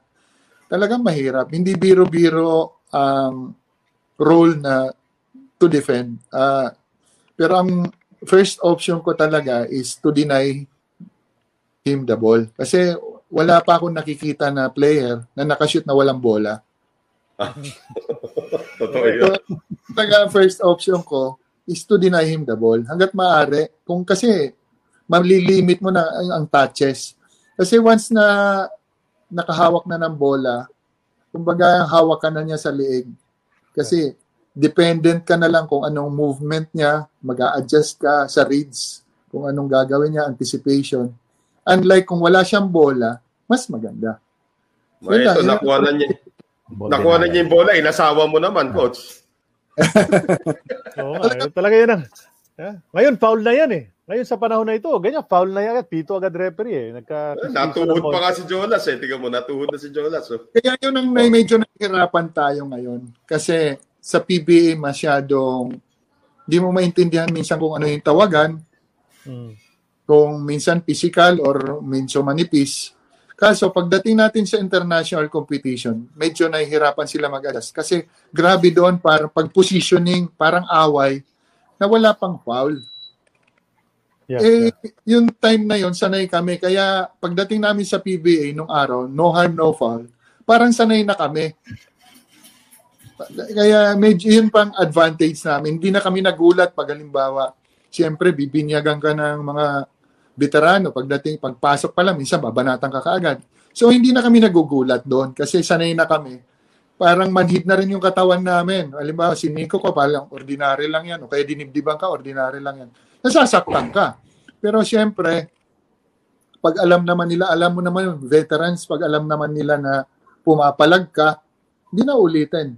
Pero pag once na hindi ka pumalag, talagang bubulihin ka all throughout your career-. Hanggat maaari, Okay, papa. Yung, yung sunod na tanong dyan, sino ba nag-welcome sa iyo sa PBA? Wala naman sa akin nag-welcome. Pero nag-try din sila na parang ulatin ka. Pero ako naman kasi, mentality ko, hindi naman ako magugulat kasi prinsipyo ko, kung ano yung kinakain mo, kinakain ko rin naman eh. Parehas lang tayo eh. So, ganun na, hindi ako na-intimidate. Nagugulat nga ako kasi talagang given nung araw, pag nakita mo yung Jaworski, limbawa, may ibang players na nakikita ko, talagang namumutla pagkatapat si Coach Sunny. Tapos, ano yun, eh, ano lang yung paa, parang gugulatin ka, halos mabitawan yung bola. Mabuti ako hindi ko dinanas yun. Ah, kasi sabi ko nga, ang prinsipyo ko sa buhay, pare-parehas lang naman tayo, kumakain ng ganyan. Kung ano kinakain mo, kaya ko rin. Pero binabantayan mo si Coach Sunny. Coach, binabantayan mo si Ah, may, Coach may Sunny. photo, may, may photo tayo niyan. Kung may, may, may experience din ako kay Coach Sunny, Yan. Ah, natamaan ko yan sa dibdib. Eh syempre, knowing Coach Sunny, pag na, naisa mo yan, hindi matatapos ang game, babawian at babawian ka. Ayan, no? so parehas na kami sira ang game kasi alam ko babawian ak- ako. Ako naman, takbo ako ng takbo. Pag lalapit siya, lay- lalayo ako. Si Coach Sunny naman, sira din ang laro kasi wala na siyang inatupag kung hindi bawian niya ako. So, hindi ka nakabawi. Pero parehas sira ang game namin parehas. Hindi, hindi na ako nakaporma, hindi rin siya nakaporma kasi wala na siyang inatupag kung hindi makabawi. After ng game, nilapitan ko, sabi ko, Coach, pasensya na, sorry ah. Sabi niya, okay lang yun. Yamado ka agad pure foods kung nasira mo laro ng ano ni Oo Jumbo. nga, yun na nga sabihin ko eh. sa mo, mo- ano noon noon talaga sa mga old school.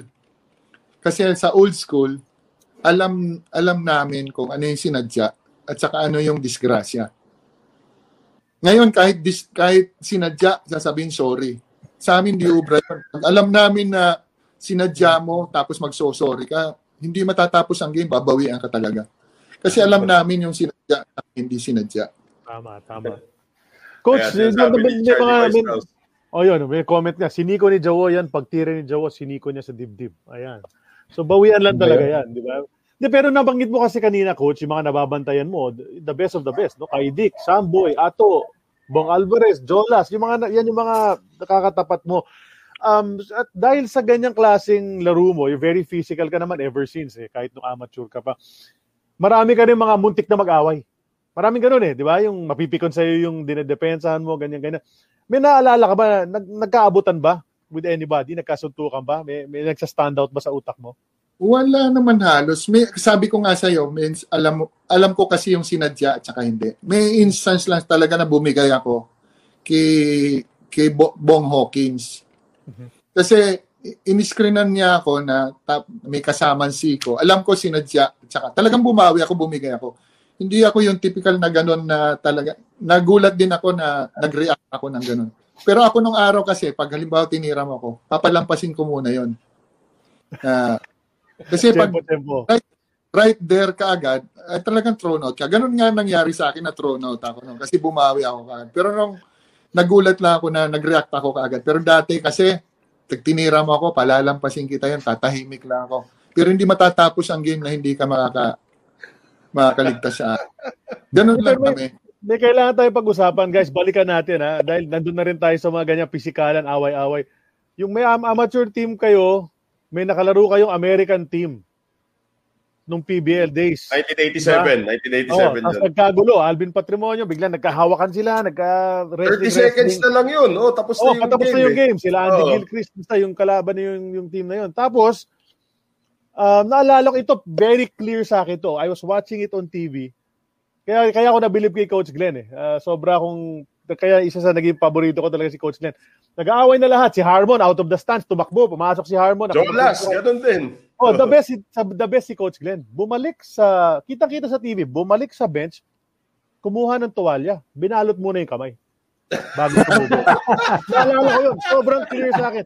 Sabi pa ng kuya ko sa akin, Sa- Sabi ng kuya ko, nakita mo yun, nakita mo si, si Glenn Capasio, kumuha pa ng tuwalya para hindi ma-injure yung kamay. Di ba? Ah, coach, naalala mo ba yun? Ah, medyo, medyo. Pero yung, Medyo. pero yung time na yun, medyo nagulat lang sila sa physicality ng yung mga medyo hindi nung time na yon akala nila yung Pilipino hindi papalag eh physical din tayo siguro napikon sila nung time na yon Yes. na hindi nila nakayanan yung physicality eh lamang pa kami ng ilang seconds na lang yun, or last two minutes Yan, na lang yan, yan, yan yung team, yan yung team. Oh napikon Okay, sila The next one. The Oh. next Ah, the one. next one ba? The next one. Sorry, Jay. The next one pala. Yung 87 team yun eh. Oh. Hmm. There it is. Yan. Sana nanonood si, ano, coach, si Joey Guanyo. Kasi ako naawa ako sa kanya kung tinamaan siya dyan eh. Oh. Kasi nung Ah. time, si Joey, eh, pinayan ang pinakabata namin nung time na yon eh. Si Joey Guanyo, siguro 18 years old lang yata siya, 19. Parang nandun siya sa gilid, parang aanga-anga siya. Akala niya hindi nagkakagulo. Eh, biro mo, meron, meron 6'6 yata na ang laki. Yung tipong kasing laki siguro mga katawan nila, Lebron James na, pero mga 6'5", 6'6 lang. Sinuntok siya, mabuti nakailag.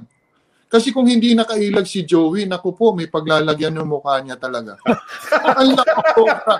Alam ni Joey, alam ni Joey yan, mabuti nakailag siya. Grabe, laki. Hindi siya Masaya ready. ah. eh, naalala ko yun, nagkapormahan pa si Parason sa kayong isa. Nagkapormahan si Benji sa kayong isa, di ba? Free throw yun eh. Tapos nung nagkaawatan, yun. oh, doon nag-umpisa, tapos mamaya si Jerry, na nadjack na si Jerry. Mamaya si Ronnie Magsano umaawat, pero tumitira din. Kasi Jolas, may hinabol pa hanggang sa stands. Oh. Na si, Al- si. Alvin nga, yung sa jersey, nagkakapitan ng jersey, bagsak sila, di ba? Oo, si Jonas may hinabol hanggang stands, pati yung mga tao tuloy na nagulpe yung ano, yung Amerikano. Pero yung Oo, presence of mind, yung presence of mind ni Coach Glenn, eh talagang na-illustrate doon. Dahil imagine, may, may time ka pa bumalik sa bench para kumuha ng tuwalya. Yun talaga the Oo. best doon. Para sa akin, ha? yun ang memory ko doon. Di ba? Pero yun, kagulo nga yun, di ba? Na, tapos next game, tinalo na kayo talaga nung... Kasi natuloy ko yung next game eh. O, tinambakan na tayo. Tinambakan na tayo. Ang alam ko, mga 2, 2, 3 players nag-NBA doon. Hmm. Si Tom Tolbert. Ah, Hmm, Tom Tol- Tolbert. Tom Tolbert yung uh, naging ESPN commentator pa. Hmm. After that, oh. Siya yung naalala ko na nandun. Anyway, yun. Naalala ko lang yun. Anyway, no. so balik na tayo. Nasa PBA na tayo ulit. Ha? I had to go back to that. Kasi, di ba, eh, kailangan pag-usapan yung mga ganyan eh. Pero, di ba? So, so eventually, coach, meron din konting controversy, yung 1988 finals with Añejo, yung biglang hindi pinalaro si Mon Fernandez na siya naman ang playing coach dapat, di ba? Mga. So, daming ang mga external factors na nung first few years ninyo. But eventually, nag-champion kayo under Baby Dalupan. Ano naman yung Baby Dalupan? Anong naaalala mo? Anong nadala ni Baby Dalupan sa koponan ninyo?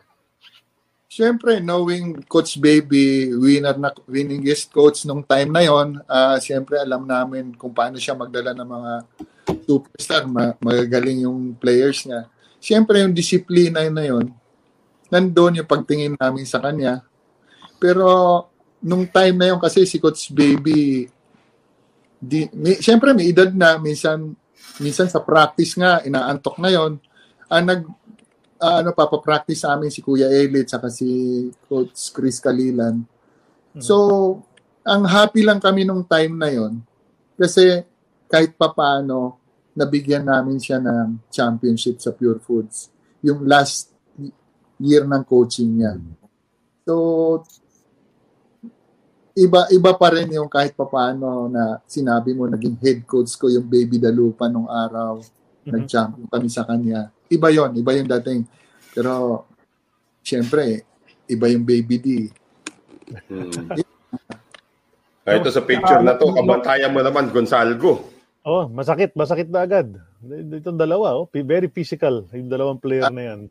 ako sa ng ako sa mga nakalaro ko sa PBA dalawa lang player ang masasabi kong matigas sa akin isa na si Dante Gonzalgo at saka si Alvin Teng sila yung sa tingin ko yung tingin ko na mga players na nakalaro ko, nakalabang ko, na ibang katawan. Ako manhid kasi ako eh. Hindi naman ako ganun kalaki. Pero lumalabang kahit papaano sa banggaan. Pero ito si sobrang tigas ng katawan yan. Pero yung mga binanggit mo, no, si Dante Gonzalgo, ang tawag sa kanya, Iron Man. Yung kay Alvin Teng naman, ang tawag sa kanya, Robocop. Eh, puro bakal pala yung kalaban mo. Mahirap talagang talunin yun, coach. Ah, mal- mga matitigas talaga. Ewan ko kung ganun talaga, mga typical sa amin, mga probinsyano yan na malalakas ang katawan. Mm. Ah, ako, mas ma- proud din ako na nabigyan ako ng malakas na katawan. Kasi lumaki rin ako probinsya. Ordinary lang sa amin yung sa murang edad, nagbibilid na ng palay, nagbubuhat ng isang sakong palay. Bar- Ordinary sa amin. Siguro, yun ang nagtu- nagpalakas ng katawan namin. May, may picture na, na na dumalaw kanina. This is of course the Pure Foods team as well. Ito, Medyo halong later veterano. Later on na yan. Eh, halong veterano kasi dyan na nga si Olsen. I think this was at 93, 94 na yata itong ano, itong uh, picture na to. Yan Bali, sila Dwight Lago. Oh. 93. Vicky King, Frankie Lim, ang bago. Oh. Abi King Frankie, ang bago eh, no? Sila pa yung bago. Eh, luma na sila sa PBA nung panahon na yun. Oh, oh. Hindi, yung pinakabago dyan, yung Olsen Racela. Yan talaga bago Oo. yan. Oh, Baka Freddy Rokier Abuda. nila, si Abudan yan. Rokier Oh. sila, si Dwight Lago, si Benny Mm. Cheng, Rokier nila yan. Saka, saka si Ramas. Oo nga, no? Yan, yan. Mm. Dami nga pala. Oh, Kevin Ramas. oh. bagito dyan. Backcourt mate mo si Dindo Pumaren. Ha? One of the best Mm. din yan, si Dindo Pumaren. Dindo, si Frankie, si Olsen, si Boy. Mm-mm. Sino yung Ocho ulit? Sino, sino yung Ocho? Abuda. Freddy Abuda. Si Freddy Abuda ba yun? Oh, Freddy, Ano rookie rin yata siya nun. Oh, rookie, siya ba sila ni Olsen eh, di ba? I think Okay. oh, Freddy was picked, the coach Freddy was picked one pick ahead of Olsen or something like that. Magkasunod yata. yung. Coney Island ba to? Coney Island to, di ba? Coney Island ito, Coney Island. Mm, mm-mm. Ito yung group na nag-champion with ano with Kenny Redfield as import. Mhm. Mm-mm. That's right. That's right. Yung Si si- Alaska. Yung ve- veterans katulad ni Abby King at ni Coach Frankie, uh, Coach Glenn, anong anong nadala nila? What did you learn from them? Meron bang ano? Ay, imprint? yung detalye paano umis katulad halimbawa si Abe yung paano sila umiscreen yung detalye kasi kung ikaw marunong ka magpasabit dalhin mo lang sa kanya sigurado ma-open ka kaya busog na busog ng time na yon si Boy Kabahog kasi Mm. Si Boy knowing Boy magaling gumamit ng screen tapos at the same time magaling pa umiscreen si Abe sasabihin niya Boy damo lang dito sa akin damo lang dito Ganon. Tapos si makikita mo naman si Frankie, yung siyempre, yung leadership niya sa court, paano dalhin yung team. Iba pa rin yung veterano. Hindi na ganung time na yon, hindi na ganun siya kabilis siyempre. Paano na malapit na yung karir niya noon. So, malaking bagay sa amin na up and coming ng mga players. Maganda para kay Dindo, kay Olsen, na nag-mentor sa amin. Malaking bagay si Frankie. Coach Chot Reyes na ito, eh, no, nung panahon na ito. Coach Mm. Chot. oh. Ayun na nga. Sabi nga ni Tony Valenzuela. Tony Valenzuela. Coach Chot Reyes. Coach, Sige, sa mga imports, sino yung mga nahirapang kang bantayan? Kailangan pa ba i-memorize yun? Lahat yata dumaan sa'yo. Sean Chambers, Bobby Parks. Panahon mo yan eh. Eh, Tony Harris, nabubul yung tuhod namin eh. Ibang klaseng Tony. That's right. So, grabe explosive talaga. Kung baga, i-compare mo sa nakikita ko sa NBA, kung may compare mo para siyang Russell Westbrook na sobrang explosive. Si Tony Harris, grabe, grabe lumipad yan. Tapos ang tigas pa ng katawan. Iba-iba talaga siya. Tapos ang mabigat pa, mabilis, tapos may shooting pa sa three points. Mhm. Yeah, yeah, yeah. Tapos ang tapang pa. Nung araw si Coach Sani, yung magpapadraw charge, sinasagasaan niya. Si Coach Sani tumatabi. Iba-iba yung lakas ng katawan nito. Iba. So, si Tony Harris na talaga pinamabigat ha. Pero alam mo din natin, as we take a look at this picture also na ano, yeah, si Samboy naman ang dino-double team niyo ni Alvin dito. Gaano kahirap naman ito bantayan itong si Samboy? Mahirap talaga ko si Samboy pag may bola na. Sabi ko nga sa no, eh, hanggat maaari ang game plan ko sa kanya is to deny him first. Deny, oh, deny. Pag may bola na siya, mas if i-favor ko na lang yung outside shot niya kaysa i-drive siya. Kasi pag drive si Samboy, ahead siya ng one or two steps sa akin. Tapos pag umere na, hindi mo naman aabutin na eh. Sa hab Saka si Samboy malakas na malakas na tumalon. Tapos ang haba pa ng wingspan yan. Hindi niyo ba alam yung wingspan ni Samboy siguro nasa 6'6", 6'7 yan ang wingspan. Grabe. Ang normal na wingspan ng tao, kung anong height mo, yun ang wingspan mo. Mm. Kung ano, lum- katulad ako, 6 ako, 6'1". Mahaba lang ang wingspan ko siguro by 2 inches compared sa height ko. Pero si Samboy, ang height, kasing height ko lang si Samboy, pero nasa 6'7 ang wingspan nito. Kaya sa kanya, put, put, bali, effortless ang dunk dito kay Samboy. Hindi nyo ba alam na si Samboy pwedeng tumayo, hawak niya yung net? Sa Ba? 6-footer, ha? Kaya Oo. niya hawak yung net na nakaganon lang. Okay, never ko na ano yun ah. Hindi ko na napansin yun. Oh, alam ko yung, pag sinabi mong ano, wingspan kasi Philip Cesar ang iniisip ko eh. Ah, ah, ah. Hindi, ni- ewan ko nakita nyo pa si Samboy, how dadakutin niya yung bola, Mhm. tapos isasandal niya sa board. Yung ilalim ng board, igaganon niya. Kaya niya yun. Ganun kahaba ang kamay ni Samboy. Okay. No, ah, tumayo nga si Harmon, si Harmon. Ewan ko kung maiksi lang ang kamay ni Harmon, pero hindi rin eh. Harmon is 6'4", 6'5". Nagganunan sila ng kamay, nakatayo sila. Yung kamay ni Samboy yan, ito lang yung kay Harmon. Talaga? wow. Hindi ko napansin yung wingspan ni Samboy. Okay ah, okay ah. Ngayon ko lang narinig yung gano'n. Oh. Receiving si Samboy kung bakit siya nag yung sa international competitions. Kasi makititingnan mo siya maliit pero pag dinakot na ni Samboy gumanon na umere na. Mahaba si Samboy kala mo 6'5 na. Iba iba si Samboy. Eh yan ang hindi nila alam. Grabe yung wingspan ni Samboy. Eh daliri lang ito ha. O, ako malaki na para sa kamay ko. Nagganon kami Samboy. Ganito lang ang kamay ko kay Samboy. Malaki Samboy. Parang James Yap ah. Para pala sa Dr. J, di ba si Dr. J, yun, compare, kine-compare Yes, lagi yung si- kamay ni Dr. J sa Saka iba. si James Yap, ganun din yung kamay ni James Yap eh. Sa Ayan daw, basketball ito- kasi, advantage yan. Wingspan tsaka dakot ng kamay. Grip, no? Ito may tanong si Jay Sales, coach, sino mas mahirap bantayan, si Samboy o si Alan? parehas. Wala akong pipiliin. Halimbawa, may game, pipiliin ko na lang si Noel, depensahan. Ay, wag! Wala na akong gano'n ako dito tumira sa labas, de, depensaan mo pa ako. Pero yung- si Samboy kasi iba rin eh. They, they, a lot of people say na outside shooter ng Samboy. Hindi, scorer talaga kasi si Samboy eh. Scorer si Samboy. Oh. At saka, rather, si Alan, Alan rather, kasi sabi outside shooter lang si Alan, pero scorer din talaga si Alan eh. Pareho Iba sila. yung shooter lang. Yeah, iba yung shooter lang. Na boy kabahog yun, shooter talaga. Pero pag sinabi mong Alan Kaidik, scorer talaga yan. Hindi lang sa labas gagawa yan. Nung time namin, alam mo, mahirap din kasi si Samboy. Kasi, di ba, may illegal defense nung araw. Mm. Pag winanunuan ka ni Samboy, buong Coliseum nanonood sa'yo. Kayong dalawa lang. Isolated lang kayo talaga. Kaya pag nababoy ka, talagang pagtatawanan ka ng buong Coliseum.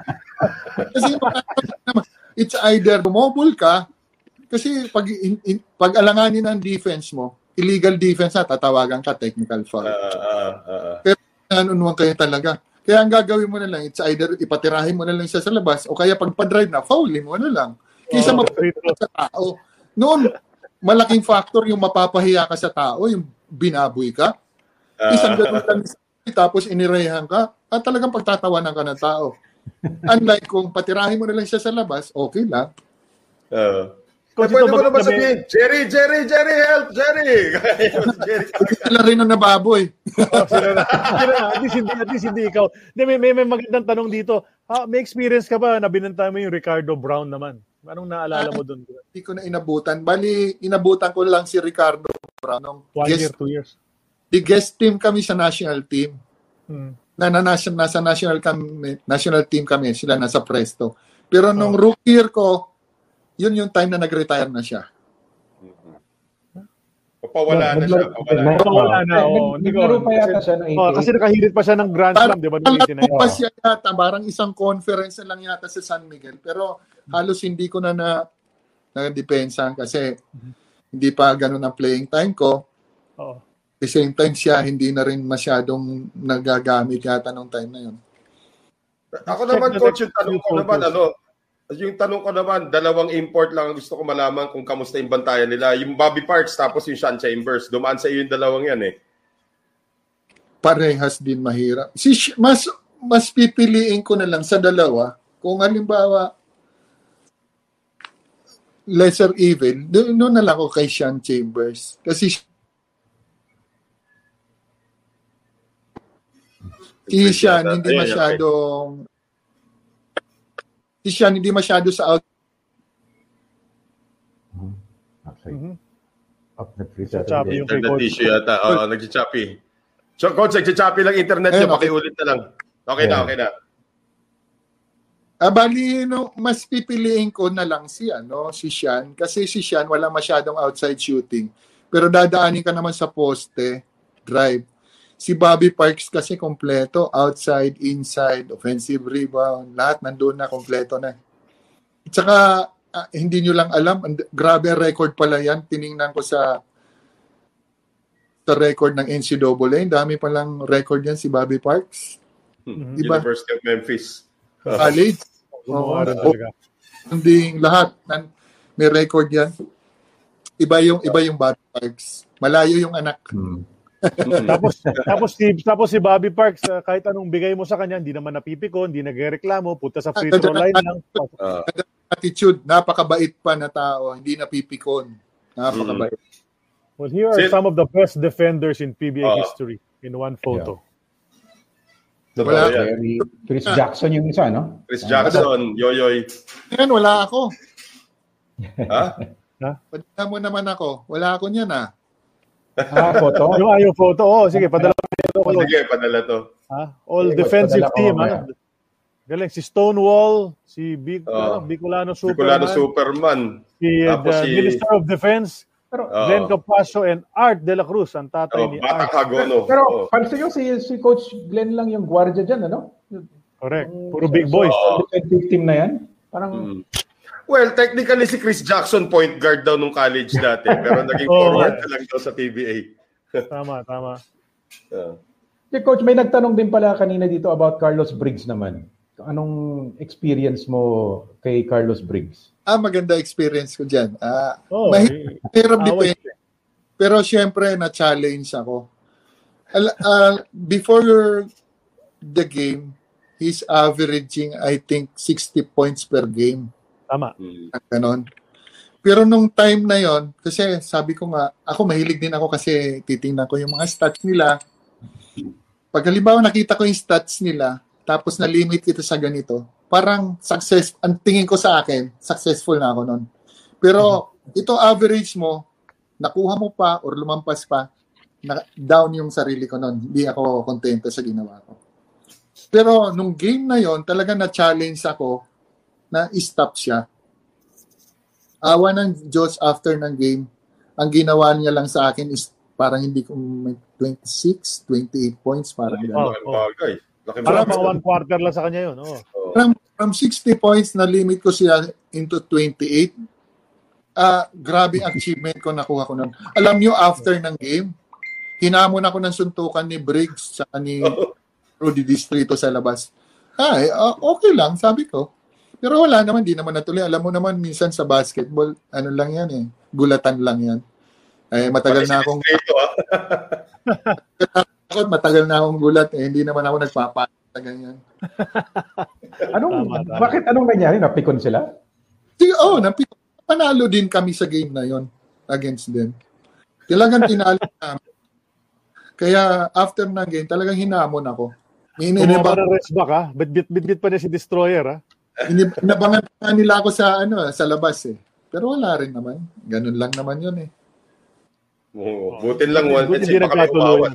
Oo. Ah, ito, ito iba na to. This is after Pure Foods na. This is that Mm. na mo 1997 na trade kayo sa Mobiline. No? I think uh, si Cadel Mosqueda yung ka-trade mo noon. Ah, after Um, nine years sa Pure Foods, na-trade ako sa sa Mobiline. Alam mo na yon na sinabihan ka na nila prior to the trade, siyempre, di ba? Medyo, O, o biglaan. parang biglaan din, pero naintindihan ko rin naman sila kasi parang yung time na yon halos sabay-sabay kasi kami mag-expire ng kontrata si Alvin, si Jerry, parang si Dindo yata. So, nahihirapan na rin sila i-maintain yung core ng team. So, malaking budget. So, kaya siguro nagbabawas sila. Trinade nila ako. Hmm. Eh, may, medyo mabigat din tong team na pinasukan nyo. Of course, rookie pa dito si Andy Siegel nung, ah, nung panahon na to. Tapos meron kayong isang matinding free throw shooter dito, yung Richard Del Rosario. Yan, kasama. yan, yung star, yan, ang- yan ang star player ng team na yun, ay nasa gitna. Oo. Yeah, meron din yung Peter Martin, pero ibang ibang usapan na yun. Ito na nga, ito sa picture nga ito, Peter Martin, Richard Del Rosario, Joey Santa Maria, Eric Reyes, puro naging commentator din dati. Oo. Si Jeff, Nakasab- Fran, si Yeah, Franz Jeff, Pumarin. Franz Pumarin din. Fran, si Jeff Carriazo nandiyan. Oo. Oo. Yoyoy. Fran. Saka Luel Briones. Luel. Oh, si Luel, siyempre. So, Oo. to be honest, uh, first game niya, niya yata siya yung nag-top score o parang 19 points out of the blue. Eh. Si Norman Black ang coach. Coach Norman. Dito coach, iba na yung role mo dito. When you entered Mobile, Nick, you were the veteran already. Dami mas may mga well, maraming veterano rin, pero may mga mas bata naman sa'yo. Paano nag-iba yung role mo rito? Palong, no, parang ganun pa rin, defense, ta, pero more nadagdagan yung offense ko. Parang gusto ni coach tumulong ako sa offense. Parang ganun. Coach, Titignan tanong ko yung lang, ano? talaga. Oh, Sige, sige. ah, si Coach Norman naman yung coach mo dito. Pero if you look back at your career as a player, ang dami mong dinaanan na magagaling na legendary coaches. Ano? Turo Valenzuela, Jolie Pa, si Chot Reyes, David Dalupan, and Norman yan, Black. si Norman Black. Tommy, Tommy Manoto. Mobiline. Oh, Tommy Manoto. Mobiline. Nung, Mobiline when you started your career as coach, as, kanino sa kanila yung parang pinakamalaking influence sa coaching style mo? Wala masyado. Ah, ako, ako yung tipong coach na dip, depense pagkakaintindi ko sa basketball. Tapos mga coaches na pumupulot-pulot ako. Halimbawa, kay Coach Turo, itong pupulutin ko. Kay Coach, Coach Joe, itong pupulutin ko. Coach Norman, Coach Chot, mga ganon. Nakatulong sa akin yon La, hindi, wala akong ano na isang sinsusundin lang. Combination of my coaches at saka ako. Yun ang pinagsama-sama ko. Ah, ang ano ko lang naman, prinsipyo ko lang sa basketball, it's more on ball movement, sharing the ball. Kasi ayoko yung, it's more on playing as a team. Eh, ayoko ng kanya-kanya, isa-isa, one-on-one. Ayoko na. It's more on, ISO, ISO. oo. para kumbaga i-compare, mas gusto ko sa sistema ko, parang Euro style. Parang Mm. ganun. For Yeah, ball yeah. movement, lahat, la, detalye, screening, passing, yung mga cutting without the ball, yung mga tipong ganun. It's more on basic. Wala na yata tayong pictures na ipapakita, no? Jay, meron pa ba? Yeah, that's Yeah, wala. Ito yung Ito, reunion na to eh. Reunion na eh. Reunion na, kahit si Bonel. Tumataas na hairline dito eh. Wala, Ha? Pero si lahat yan nag-pure foods. Pwera kay Bonel. Di naman nag-pure foods si Bonel sa, sa real life, di ba? Diyan lang nag, naglaro si Bonel sa pure foods, di ba? parang naglaro yata si Bonel. Ah, nag, nag-pure foods ba? Alam ko parang, R- di ba, RFM siya all the way? Uh, Well, RFM, pero may nilipatan siyang isa eh. Hindi ko maalala Oo, kung pure oo, foods baka. yun eh. Pero Parang nandiyan si... Derek Ruben. yata, naglaro siya noon. Mga ilang conferences lang. Hmm, okay, okay, baka. baka Yung baka. hindi nag-pure foods dyan, si Richard Gomez. Yan ang hindi nag-pure foods dyan. Oo nga. Nung una nga, nung una ko nakita yung photo na to, inisip ko, sino ba yung nasa gitna yung mahawak ng bola? Yeah. Oh, least, nag- may nagsabi na, nag-pure food si Bonel. Okay, okay. Sorry, my bad. Hindi ko na maalala na nag sa RFM na naisip ko kay, kay, kay Bonel. But, but syempre, ito, this is more more recent na tong photo na to. Pero, yung ano, yung pure foods nga eh, yung tingin ng ibang tao parang, syempre, dapat mas nanalo ng mga championships. How many championships did you win with Pure Foods, Coach? Apat yata, di ba? apat, apat. Nakaapat Mm. kayo with them, no? Eh, Pwedeng pwedeng mga pito, walo 'yun eh, 'di ba? Dahil sa dami ng beses na nag-finals kayo. Sa Pero anong anong yung assessment mo? Yung assessment mo, under underachiever ba yung team o talagang ganun lang talaga, breaks of the game? parang breaks up the game. Kasi kami, kami nila Kap, ang usapan namin talaga is yung parang yung pride namin nandun sa All Filipino. First nine years ko sa first nine years ko sa Pure Foods, All Filipino finals lahat yon. Medyo down lang ako kasi al- alam ko isang championship lang yata kami sa All Filipino nung nine years ko na yun. Pero consistent kami nasa finals ng All Filipino Conference. Tama, tama 'yun. Yung nine years ko. So, sana kung naka 50% lang naman kami doon, hindi mo ilang championship na rin yun. Kasi sa nine finals, sayang, sayang. Nanginayang. hindi mo naman masasabi yung underachieve namin, pero alam mo naman nang may nangyayari talaga eh. At ang marami kayong final stint, eh. nagkakataon lang, siyempre, hindi natatandaan ng tao yung second place, di ba? Ah, totoo. First, first place lang ang naaalala ng mga tao. Na malalaman yan na nine consecutive kami, all Filipino finals kami. Finalist. Hindi naalala yan. Kasi, Oo. uh, alam ba naman nag-champion eh. Hindi maalala ng tao yun. Pero nung of course, yung PBA career nyo, hindi naman naging forever. Last year yung naglaro sa PBA was with Red Bull already noong 2001. And then nag-retire na kayo. Ano umudyok sa inyo para mag-retire coach after 13 years in the league? 14, no? Ah, 14 years, Ah. 14 years in the league. kung tutusin yung yung katawan ko malakas pa. Medyo ang ano ko talaga yung injury ko paulit-ulit na lang laging na, na down niya ako kasi ang injury ko lang is pulled muscle paulit-ulit. Yung Okay. hamstring, pulled, ma- pulled hamstring. Mag, mag, magre-rehab ako for two months, one month, tapos maglalaro ako in a week or two weeks lang, marire-injure ko na naman. So, bumibigay na talaga. Kumbaga, sabi ko, it's time na siguro na mag-retire ako. Kasi siguro sign na ito sa taas na, oy, tama na, baka ma- masaktan ka pa. Sabi, siguro. Pero happy ako sa naging career ko.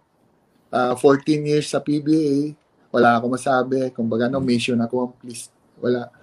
Ah, happy sa naging career ko. Medyo sa ano ko lang, medyo ang target ko nung time na yon maka 10 all defensive team ako. Medyo na down ako na parang hindi ko na meet yung gusto kong makuha. Kasi nakuha ko lang walo. Oo nga. Kasi na, nakaka nakaka-addict yun. Nung makuha ko isa, dalawa, tatlo. Sa ang target ko, sabi ko, sana makasampu ako. Ganon ang, ang mentality ko. Halos every season, yun ang inaano ko talaga na sana umabot ako. Pero hindi ko na, nakuha.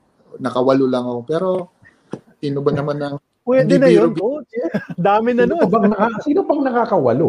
Oo nga, eh. Wala akong maisip. Wala. Lang. Sina? Siyempre, I take pride on defense kasi sa ano ko, pag ano, na umpisahan ko na, bali yun ang isin- isinet ko na standard sa akin. Pero hindi ko na-meet. Pero happy pa rin ako, pero hindi biro-biro mabigyan na ako ni Lord ng eight all defensive team member. Hindi biro-biro yan. Oh, Ah, hindi talaga, coach. Hindi talaga. Pero siyempre, we're gonna talk about your coaching career ng konti. Bago tayo pumasok doon, may tanong ako, coach. 1998, you won the Comeback Player of the Year award. Ha? Anong circumstances doon? I mean, ano- anong nangyari sa'yo in 1997 and then bakit ka naging comeback player noong 1998? I'm sure maraming hindi nakakaalala nun. Sa mga ano kasi, siyempre, na-trade ako. Siyempre, may mga injuries, injuries na. Siyempre, nag-iiba na kasi ang ano, yung thinking ng mga coaches na may edad na, laging injured, o kaya may mga bago. Siyempre, ang laging ano niyan as coach, kasi ako naging coach na rin, mas susubukan yung mas, iba pa rin yung bata eh. Siyempre, mas agresibo, mas healthy, mas iba yung bigil sa laro nagkataon nung time na yon nananalo siguro ako ng comeback player of the year. Kasi nung time na yon si si Jeff Carriaso, si Danny Siegel, nasa national team. Hindi yata sila nakalaro nung time na yun. So nabigyan ako ng opportunity, mabigyan ng break. Nagkaroon ako ng playing time, mahaba-haba playing time. So naipakita ko doon na kaya ko pala. Siguro kaya nakuha na ano ako. Oh, okay. Pero of course, eventually, nung nag-retire na kayo, coach, uh, you get into coaching. Una assistant coach muna sa FEU 2005. Ba't mo biglang naisip na ito na yung magiging second career ko sa basketball? yun nga ang mali ko nung time na yon kasi nung nung nasa Red Bull na ako, minomold na ako ni coach ano no, ni coach Yeng into coaching kasi na lagi na ako nasa injury list. Minsan pinapatuloy ako ni coach sa scouting kasi defen- defensive player ako. So it's more alam ko yung mga tendencies mga ng mga players. Akong pinagsusulat ni ano yon ini-scout ko lahat ng mga offensive player sa kabila, binibigay ko, nire-report ko kay Coach Yeng. Nag-start na ako ng ganun. Ang mali ko ng time, time bagay, basic yun sa mga player na pa-retire. na tipong ayaw pa nilang tanggapin, gusto nila maglaro pa. Mm. Ako, ako, isa na ako doon sa, kasi love mo yung laro. Gusto mo pa maglaro. Pero min, minsan inilalagay ka na pala doon sa, para mapabuti ka. Yun, hindi ko pa matanggap yon So, wala, eh, hindi na talaga, eh, hindi na kaya ng katawan. So, um, kaya nga sabi ko nagka-problema kasi nung minomold ako ni Coach uh, yung nang gano'n na, into coaching na. After, right after na hindi na ako nakapirma ng kontrata ng Red Bull, as in tumigil ako talaga. Kasi na-down nga ako eh. Parang in, normal yan sa isang player na nag-retire. Sabi ko, sana ko kukuha ng para sa family ko, para sa ano. Yung ganun. Bali, tatlong taon ako nahinto kung tutusin sa basketball, na, which hindi naman dapat. So, 2001 ako nag-retire. Nakabalik lang ulit ako 2004 sa FEU na nag-assistant coach ako. Mhm. So, yun, doon nag, nag-start na yung coaching career ko after na. Pero sayang yung 3 years. Para sa yeah. crucial yung 3 years. Sana na pag, nakapag-aral, nakapag-ready pa ako lalo. Well, noong 2009, 2010, may nagbukas na bagong liga na talagang lahat ng countries pinagsama-sama yung tinatawag na ASEAN Basketball League. Tapos biglang nagkaroon ng opportunity ang Pilipinas sa sumali, uh, AirAsia Philippine Patriots, hindi pa nga AirAsia to, Philippine Patriots pa lang. Biglang ikaw yung naatasa maging head coach nitong bagong team na to ni Congressman uh, Mikey Romero. Yeah, bab, ano ko lang, ko-correct ko lang. Yung nag-champion ng ASEAN Basketball, assistant lang ako noon. Mm. Pero nung, nung nag, ako na nag-head coach, bali, runner-up lang ako against uh, Indonesia. Parang gano'n. Mm. Pero syempre, Pero still, yun na yun eh. Yun na yung e- entry mo to ano eh, to the coaching world eh. oh, malaking bagay yon malaking bagay. Uh, na Amy, ready ka na talaga sa coaching sa pro. Pero ako sa ano sa nakikita ko ngayon kasi ako mas gusto ko lang talaga makatulong sa mga up and coming players, matulungan sila mag-improve, mag-grow. Hindi talaga sa akin pwede ang mag-head coach. Magka, para sa akin ha, sa ngayon sa nangyayari sa trend ngayon sa basketball, Mhm. magkaka ako sa klase ng Ah, kasi ako sabi ko napaka-passionate ako, ayoko nang natatalo, ayoko niloloko. Kaya hindi ako pwede mag head coach. Pwede ako mag-assistant coach, mag-consultant. Ayoko na pasukin. Pero hindi naman ako nagsa, nagsasalita ng tapos. Kasi mahirap talaga yung role ng ng head coach. Tapos lalong-lalo na sa nangyayari ngayon, sabi ko, ayoko na lang banggitin, pero mahirap. Hindi ako pwede doon. Hindi ako pwede. Pero coach, may ano, may have a relationship also may may may times na nakasama mo si Coach Aldin Ayo, no? The controversial Coach Aldin Ayo. You you were with uh, him in Detran, Lasal as well. Um, kumusta naman yung pa, paano na forge yung ano, yung pagsasama ninyo ni Aldin Ayo? Nag-start yon kasi sa nung nag-head coach ako sa ano, ah, head coach pero si coach coach Manny naman ang head coach ng Kia. Bali Ah. eh, Ah, kasi ah. gusto ko yun. Gusto ko yung gano'n. Gusto ko yun. Uh, bali kami, nandun kami, mga unang araw na. Ano Siyempre, kami, ano kami nun? assistant ko si Coach Louis Gonzalez. Siyempre, friend niya si Coach Alden. Naikwento niya sa sabi ko, patulungin mo dito. Yan, doon nag-start. ah, kasi si Coach Alden, napakasipag na coach din yan. Napakatalino. ah, ah, maayos magtrabaho, detalye, detalyado. So, doon, doon, doon siya na nag-start sa amin sa Kia. Then after Kia, nag-coach siya sa Letran. Kami naman, kasi nagka-problema kami regarding my contract with Kia, eh, lumipat din kami sa Letran. Tinulungan din namin si Coach Aldin, kami ni Coach Louie. Yun, yun. Nag- Hello daw, sabi ni Coach Aldin. Nanonood, nanonood si Coach Aldin. Coach, kumusta? Napag-usapan yung yung Kia na nabanggit mo na rin yung Kia na alam naman natin medyo pangit yung yung nangyari doon sa 'di ba you came out in the newspapers pa and all of that may konting ganito ganito nangyari di ko na kung nagkakasohan pa or whatever uh, na-resolve na naman yung issue na yan that's that's behind you already tapos na yung coach o, I mean- o, o pending pa rin Siyempre, eh, nilaban namin talaga yung contract namin. Awa ng Diyos na nanalo naman kami sa case. So, naibigay naman. Pero siyempre, hindi na gano'n, hindi, hindi na naibigay sa amin ng full. Pero kahit papaano, nabigyan na, na at least na kami, kontento kami na na-prove namin na wala kaming ginawa sa kanila. Okay. Then you went to Global Port uh, also, even before that, na Global Port pala kayo, and then to LaSalle. Then ngayon, sabi ninyo, you're a consultant for JRU? Yes, with Coach Louis Gonzalez, is the head coach. Tapos, assistant coach ako sa NU naman with Coach Jeff Napa. No, si Jeff Napa, that's right. Yun lang, ha. maghihintay lang tayo ulit bago Oo mag-resume lahat ng college sports, eh, di ba? May problema. comment lang pala si Coach Aldin dito, Coach Glenn. Ano? Halos lahat ng assistant coach mo daw sa Kia naging head coach. Ah, eh, Siyempre, magagaling yung mga assistant coach, hindi magaling yung coach nila. Magagaling yung mga...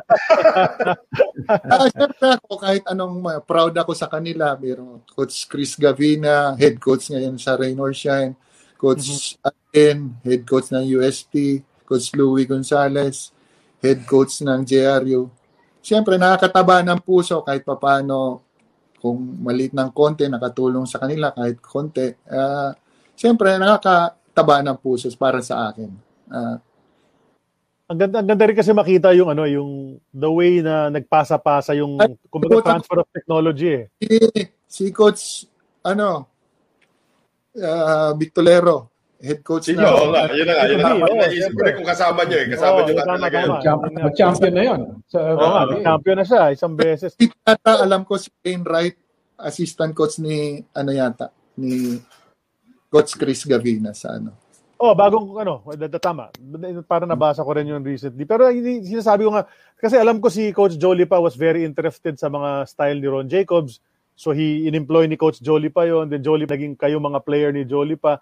Then ikaw naging coach ka rin ngayon yung mga naging assistant mo, coach naging coach na rin. So grabe yung pasahan nung ano eh nung nung mga knowledge Transfer diba? technology Transfer of ba? technology from way back then eh, kung iisipin natin, di ba? Ang galing talaga ng transition. Ah, Kasi- ang haba ng career, no? Ang haba ng career ni coach. Imagine, pinag-uusapan natin, di ba? Ah, Trinity, tapos FPU, tapos ngayon, hanggang ngayon, basketball pa rin. Di, ba- di, di talaga matanggal sa sistema ang basketball. Hmm. Kasi ako naman, napaka-blessed ako. Ah, kumbaga, no, God-given gift to sa akin. Dapat i-share ko ito, hindi ko ito pagdamot kasi grabe itong binigay na sa akin na, na talent. So, kailangan ko i-share sa mga bata, mga coaches, or ano. Kung ano natutunan ko, hindi ko pwede ito pagdamot. Ah, ah, nasa kanila na lang yon kung mabanggit nila ako sa kwento nila o nakatulong man ako. Pero ako, ang gagawin kong role is kung, kung ano ibi- ibinigay sa akin na talent, i-share ko talaga.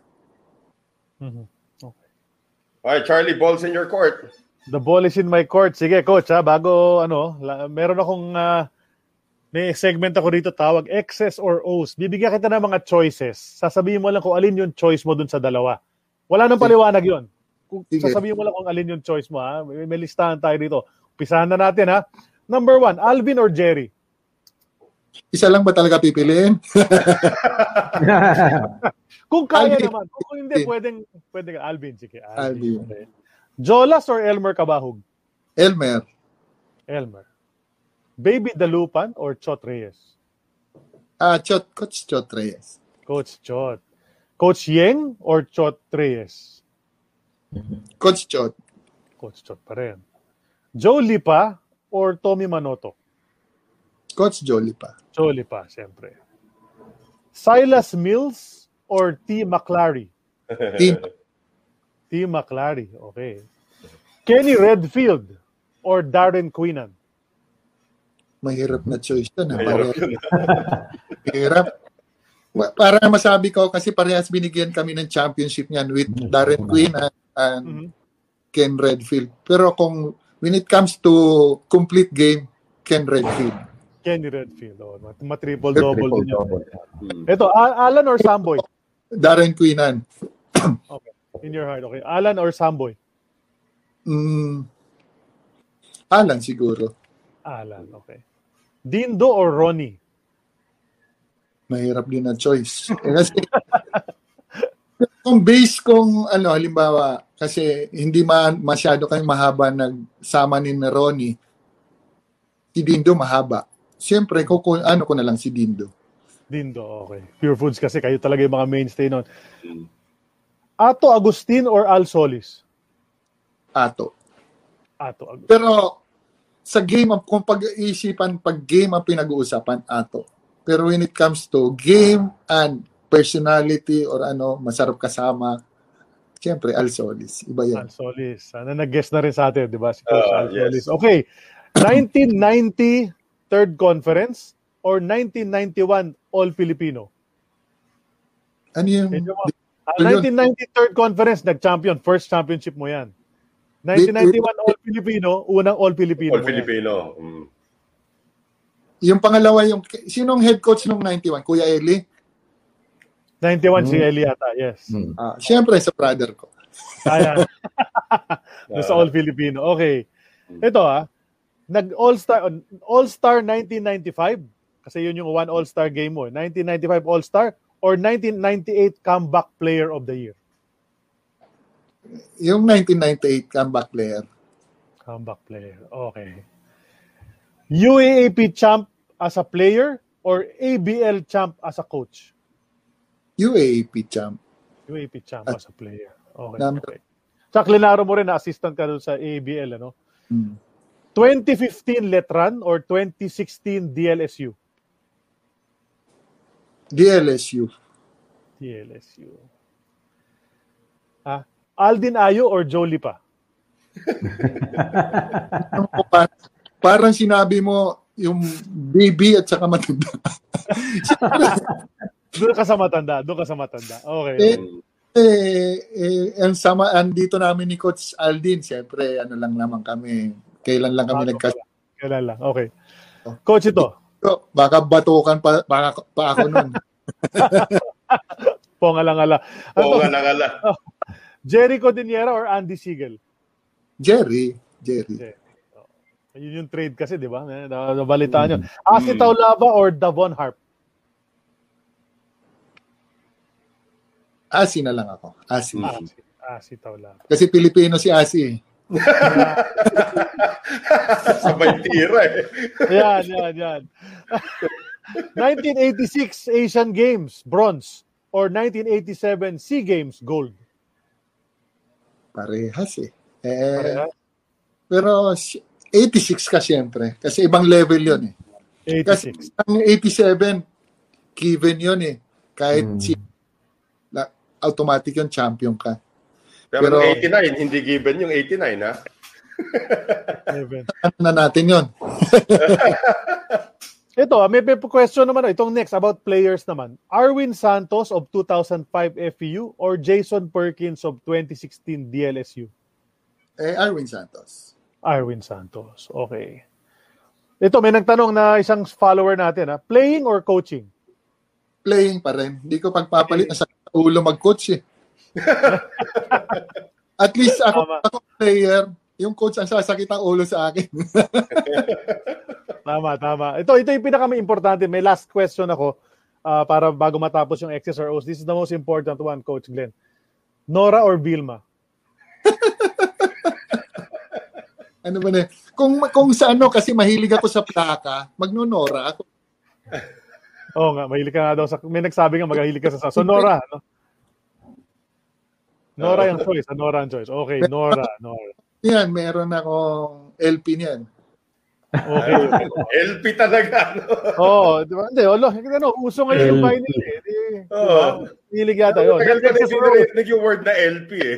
ah. Oo nga, eh, ako rin.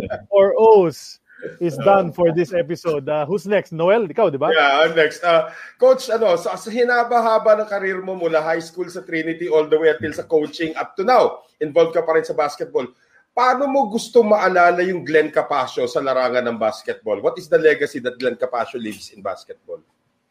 Ako isa lang ano ko, ah, isang masipag tsaka malinis na play na tao. Amen. Okay, very good. Oo. Okay. Sid, sa'yo. Ah, okay. Ako naman, usually ang tinatanong ko yung five favorite teammates. Pero bibigyan ko ng twist ngayon ah, para sa iyo. Ano?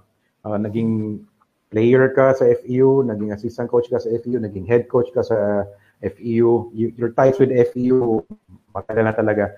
Para sa iyo, sino yung five ah, favorite Tamaraws mo of all time? Nice. Wow. Nice. Wow. Ah, bigat, bigat yun. Ma, ma, ma- madali mas madali sagutin 'yan. Kung college level, pwede. O kasi minsan may mga players kami sa FEU na hindi pa siya ganun kagaling sa, sa college. Pero pag nag-match sa PBA, magagaling sa PBA. Kayo, coach. Oh. To you, coach.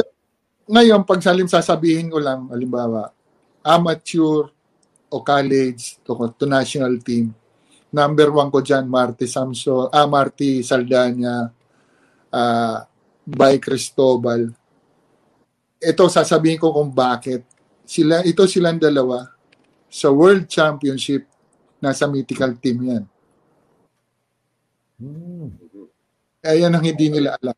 Eh, iba, tapos, big man. Sino kaya?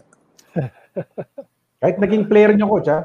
Nung panahon niyo. Brian. Punsalan, yung mga gano'n, no? Brian Or- Punsalan.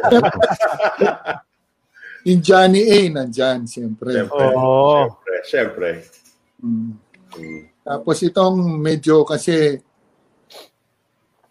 yung bigs namin medyo hindi ganon kalalaki. Mga yung mga more on 6'3 6'4 mga under size na bigs. Pwede yoyoy pero sandali lang si yoyoy eh. Sa last sa FEU FEU. ano nga one year ata or two years yata. laro. Well, marami from the 2000s na lumabas na player ng yung FPU nun. Yung, meron din Big Pablo, mga ganon. But, sino pa kayo Marte, Bay, Johnny, Yoyoy. uh, pwedeng, I don't know, Arwin or Arwin, pwede rin actually. Arwin pwede kasi halos siya lang yung ano bigs na ano. Pwede Arwin kasi nung time naman nila ano hindi ganon eh. Si Dasalia hmm. siya na yung bigs more kaya more on kay Arwin na talaga. May nanonood ngayon, Coach Glenn. FEU tama raw din. Ray Lazaro. Ah si Kuya Ray syempre. Kasama ni Kuya Eli yan sa Tanduay. That's right. Basta Kuya Ray. Alright. Oh, Ah, may isa ba pa. yan, Thorson? One Kailangan patuloy. O, meron pa si. Uh, one, Sid. one more. Hindi, one more, ano. Yun na nga, binigyan niya si Arwin, di ba? Lima. Marte, Bay, Johnny, Yoyoy, Arwin. Ah, sinama na si Yoyoy. Okay. Ah, ah. Alright, so Tama, tama pala. once Yun again, pala. Solid yun. Okay. Solid yung limang yan.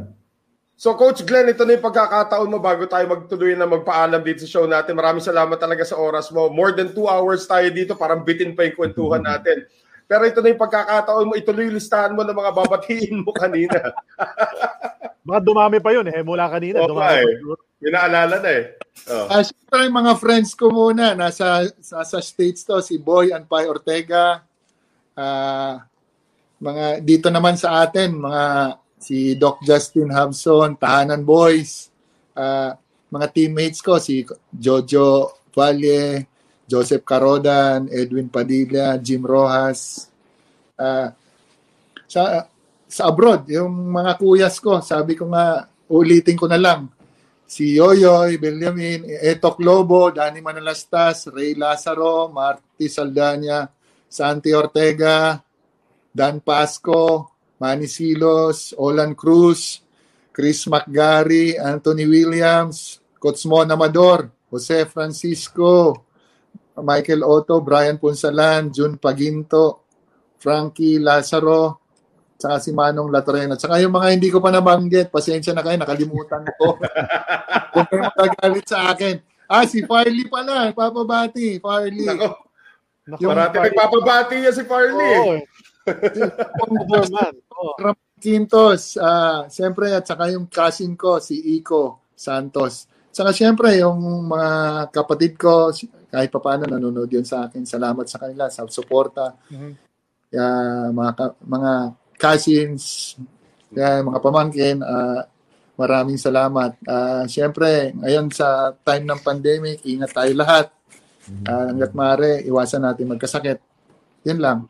At God One- bless. One, oh, one last question pala, Coach. Siyempre, meron na kayong second generation, si Gwen. Nakapaglaro na rin sa sa ano of course sa sa Ateneo pati na rin sa sa D-League ano. Ah, ano naman ang naipayo mo kay Gwen nung kanyang ano, yung kanyang transition to being follow to follow in your footsteps?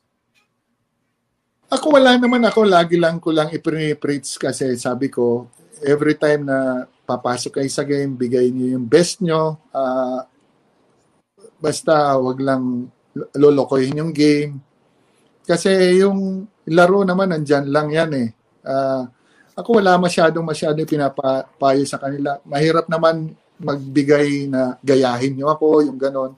Kasi may kanya-kanyang ano yan eh, talent. Ah, o bas nag ang ano lang nagkahilig sila sa basketball sabi ko basta igawin mo lang yung best mo diyan ngayon gusto niya may family na siya gusto niya mag-try ulit sa Maharlika sabi ko okay walang problema suportahan kita ganon din yung bunso ko sige gusto maglaro sa Maharlika Oh, very good.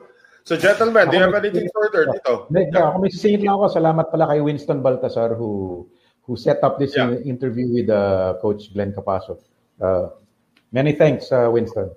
Stay So, ulitin natin, thank you to Jojo Valle for helping us out with the uh, with the players dun sa pictures kanina. Also like to say thanks to Jay De La Cruz who's actually standing in para kay Aaron today. Si Jay ang ano, yung pinaka-technical director natin today. So maraming salamat Jay De La Cruz of Who the Heck Are We? Watch episode 42 of their show also coming very soon. So that's going to do it guys for An Eternity of Basketball episode 75. Next week, meron tayong isang very very special na episode ng An Eternity of Basketball. Bakit? Kasi anniversary na natin. Isipin nyo, mabot tayo ng isang taon dito sa An Eternity of Basketball. So next week, episode 76 will be a very, very special edition of An Eternity of Basketball. You will find out when the poster comes out, but guaranteed na magugulat kayo sa twist na gagawin namin dito sa An Eternity of Basketball. Yes, Oh, si Coach. Coach Glenn. Ah, baka mag- magtampo yung mga kasamahan ko sa GRU, si Coach Louie, at saka mga coaching staff, Teacher Paul. saka sa inyo naman, si Coach Jeff, at saka mga assistant coaches, hindi ko na is- isahin. Ah, maraming salamat sa kanila. At sa inyo, siyempre, Noel, Charlie, Sid, maraming salamat. Salamat, Aaron, Coach. ah, Jay, maraming salamat. Ah, nakakataba ng puso na binigyan kami ng chance na ma-share kung ano man na i-share namin sa, regarding sa basketball, nakapagpasaya ah, sa maliit na bagay. Maraming salamat. Ah, sa uulitin. The pleasure is all ours, Coach. The Pleasure is ours, Coach. Sa, saka, Coach, pupunta pa tayo hard times. Magbibilyar pa tayo. Ha? Handa mo na yung tako mo. Eh, salamat ha. Salamat sa inyo. Ah, pagpasensyahan nyo na. Alright. Arsa. Oo, para hindi hindi niyo talaga mararamdaman kasi ang dami yung baon na kwento. Maraming salamat for sharing your life story with us, Coach Glenn Capasio. And that's gonna do it. Next week, abangan niyo po ang ating special anniversary edition on behalf of my partners here, Sid Ventura and Charlie Cuna. Ito po si Noel Zarate, nagpapaalam. Episode 75 of An Eternity of Basketball is now in the books. See you all next week for episode 76, the special anniversary, a special anniversary episode of An Eternity of Basketball. Paalam. Maraming Salamat, salamat. Coach. Thank Thank you, you. Coach. Salamat. God Thank you, bless you. Dyan.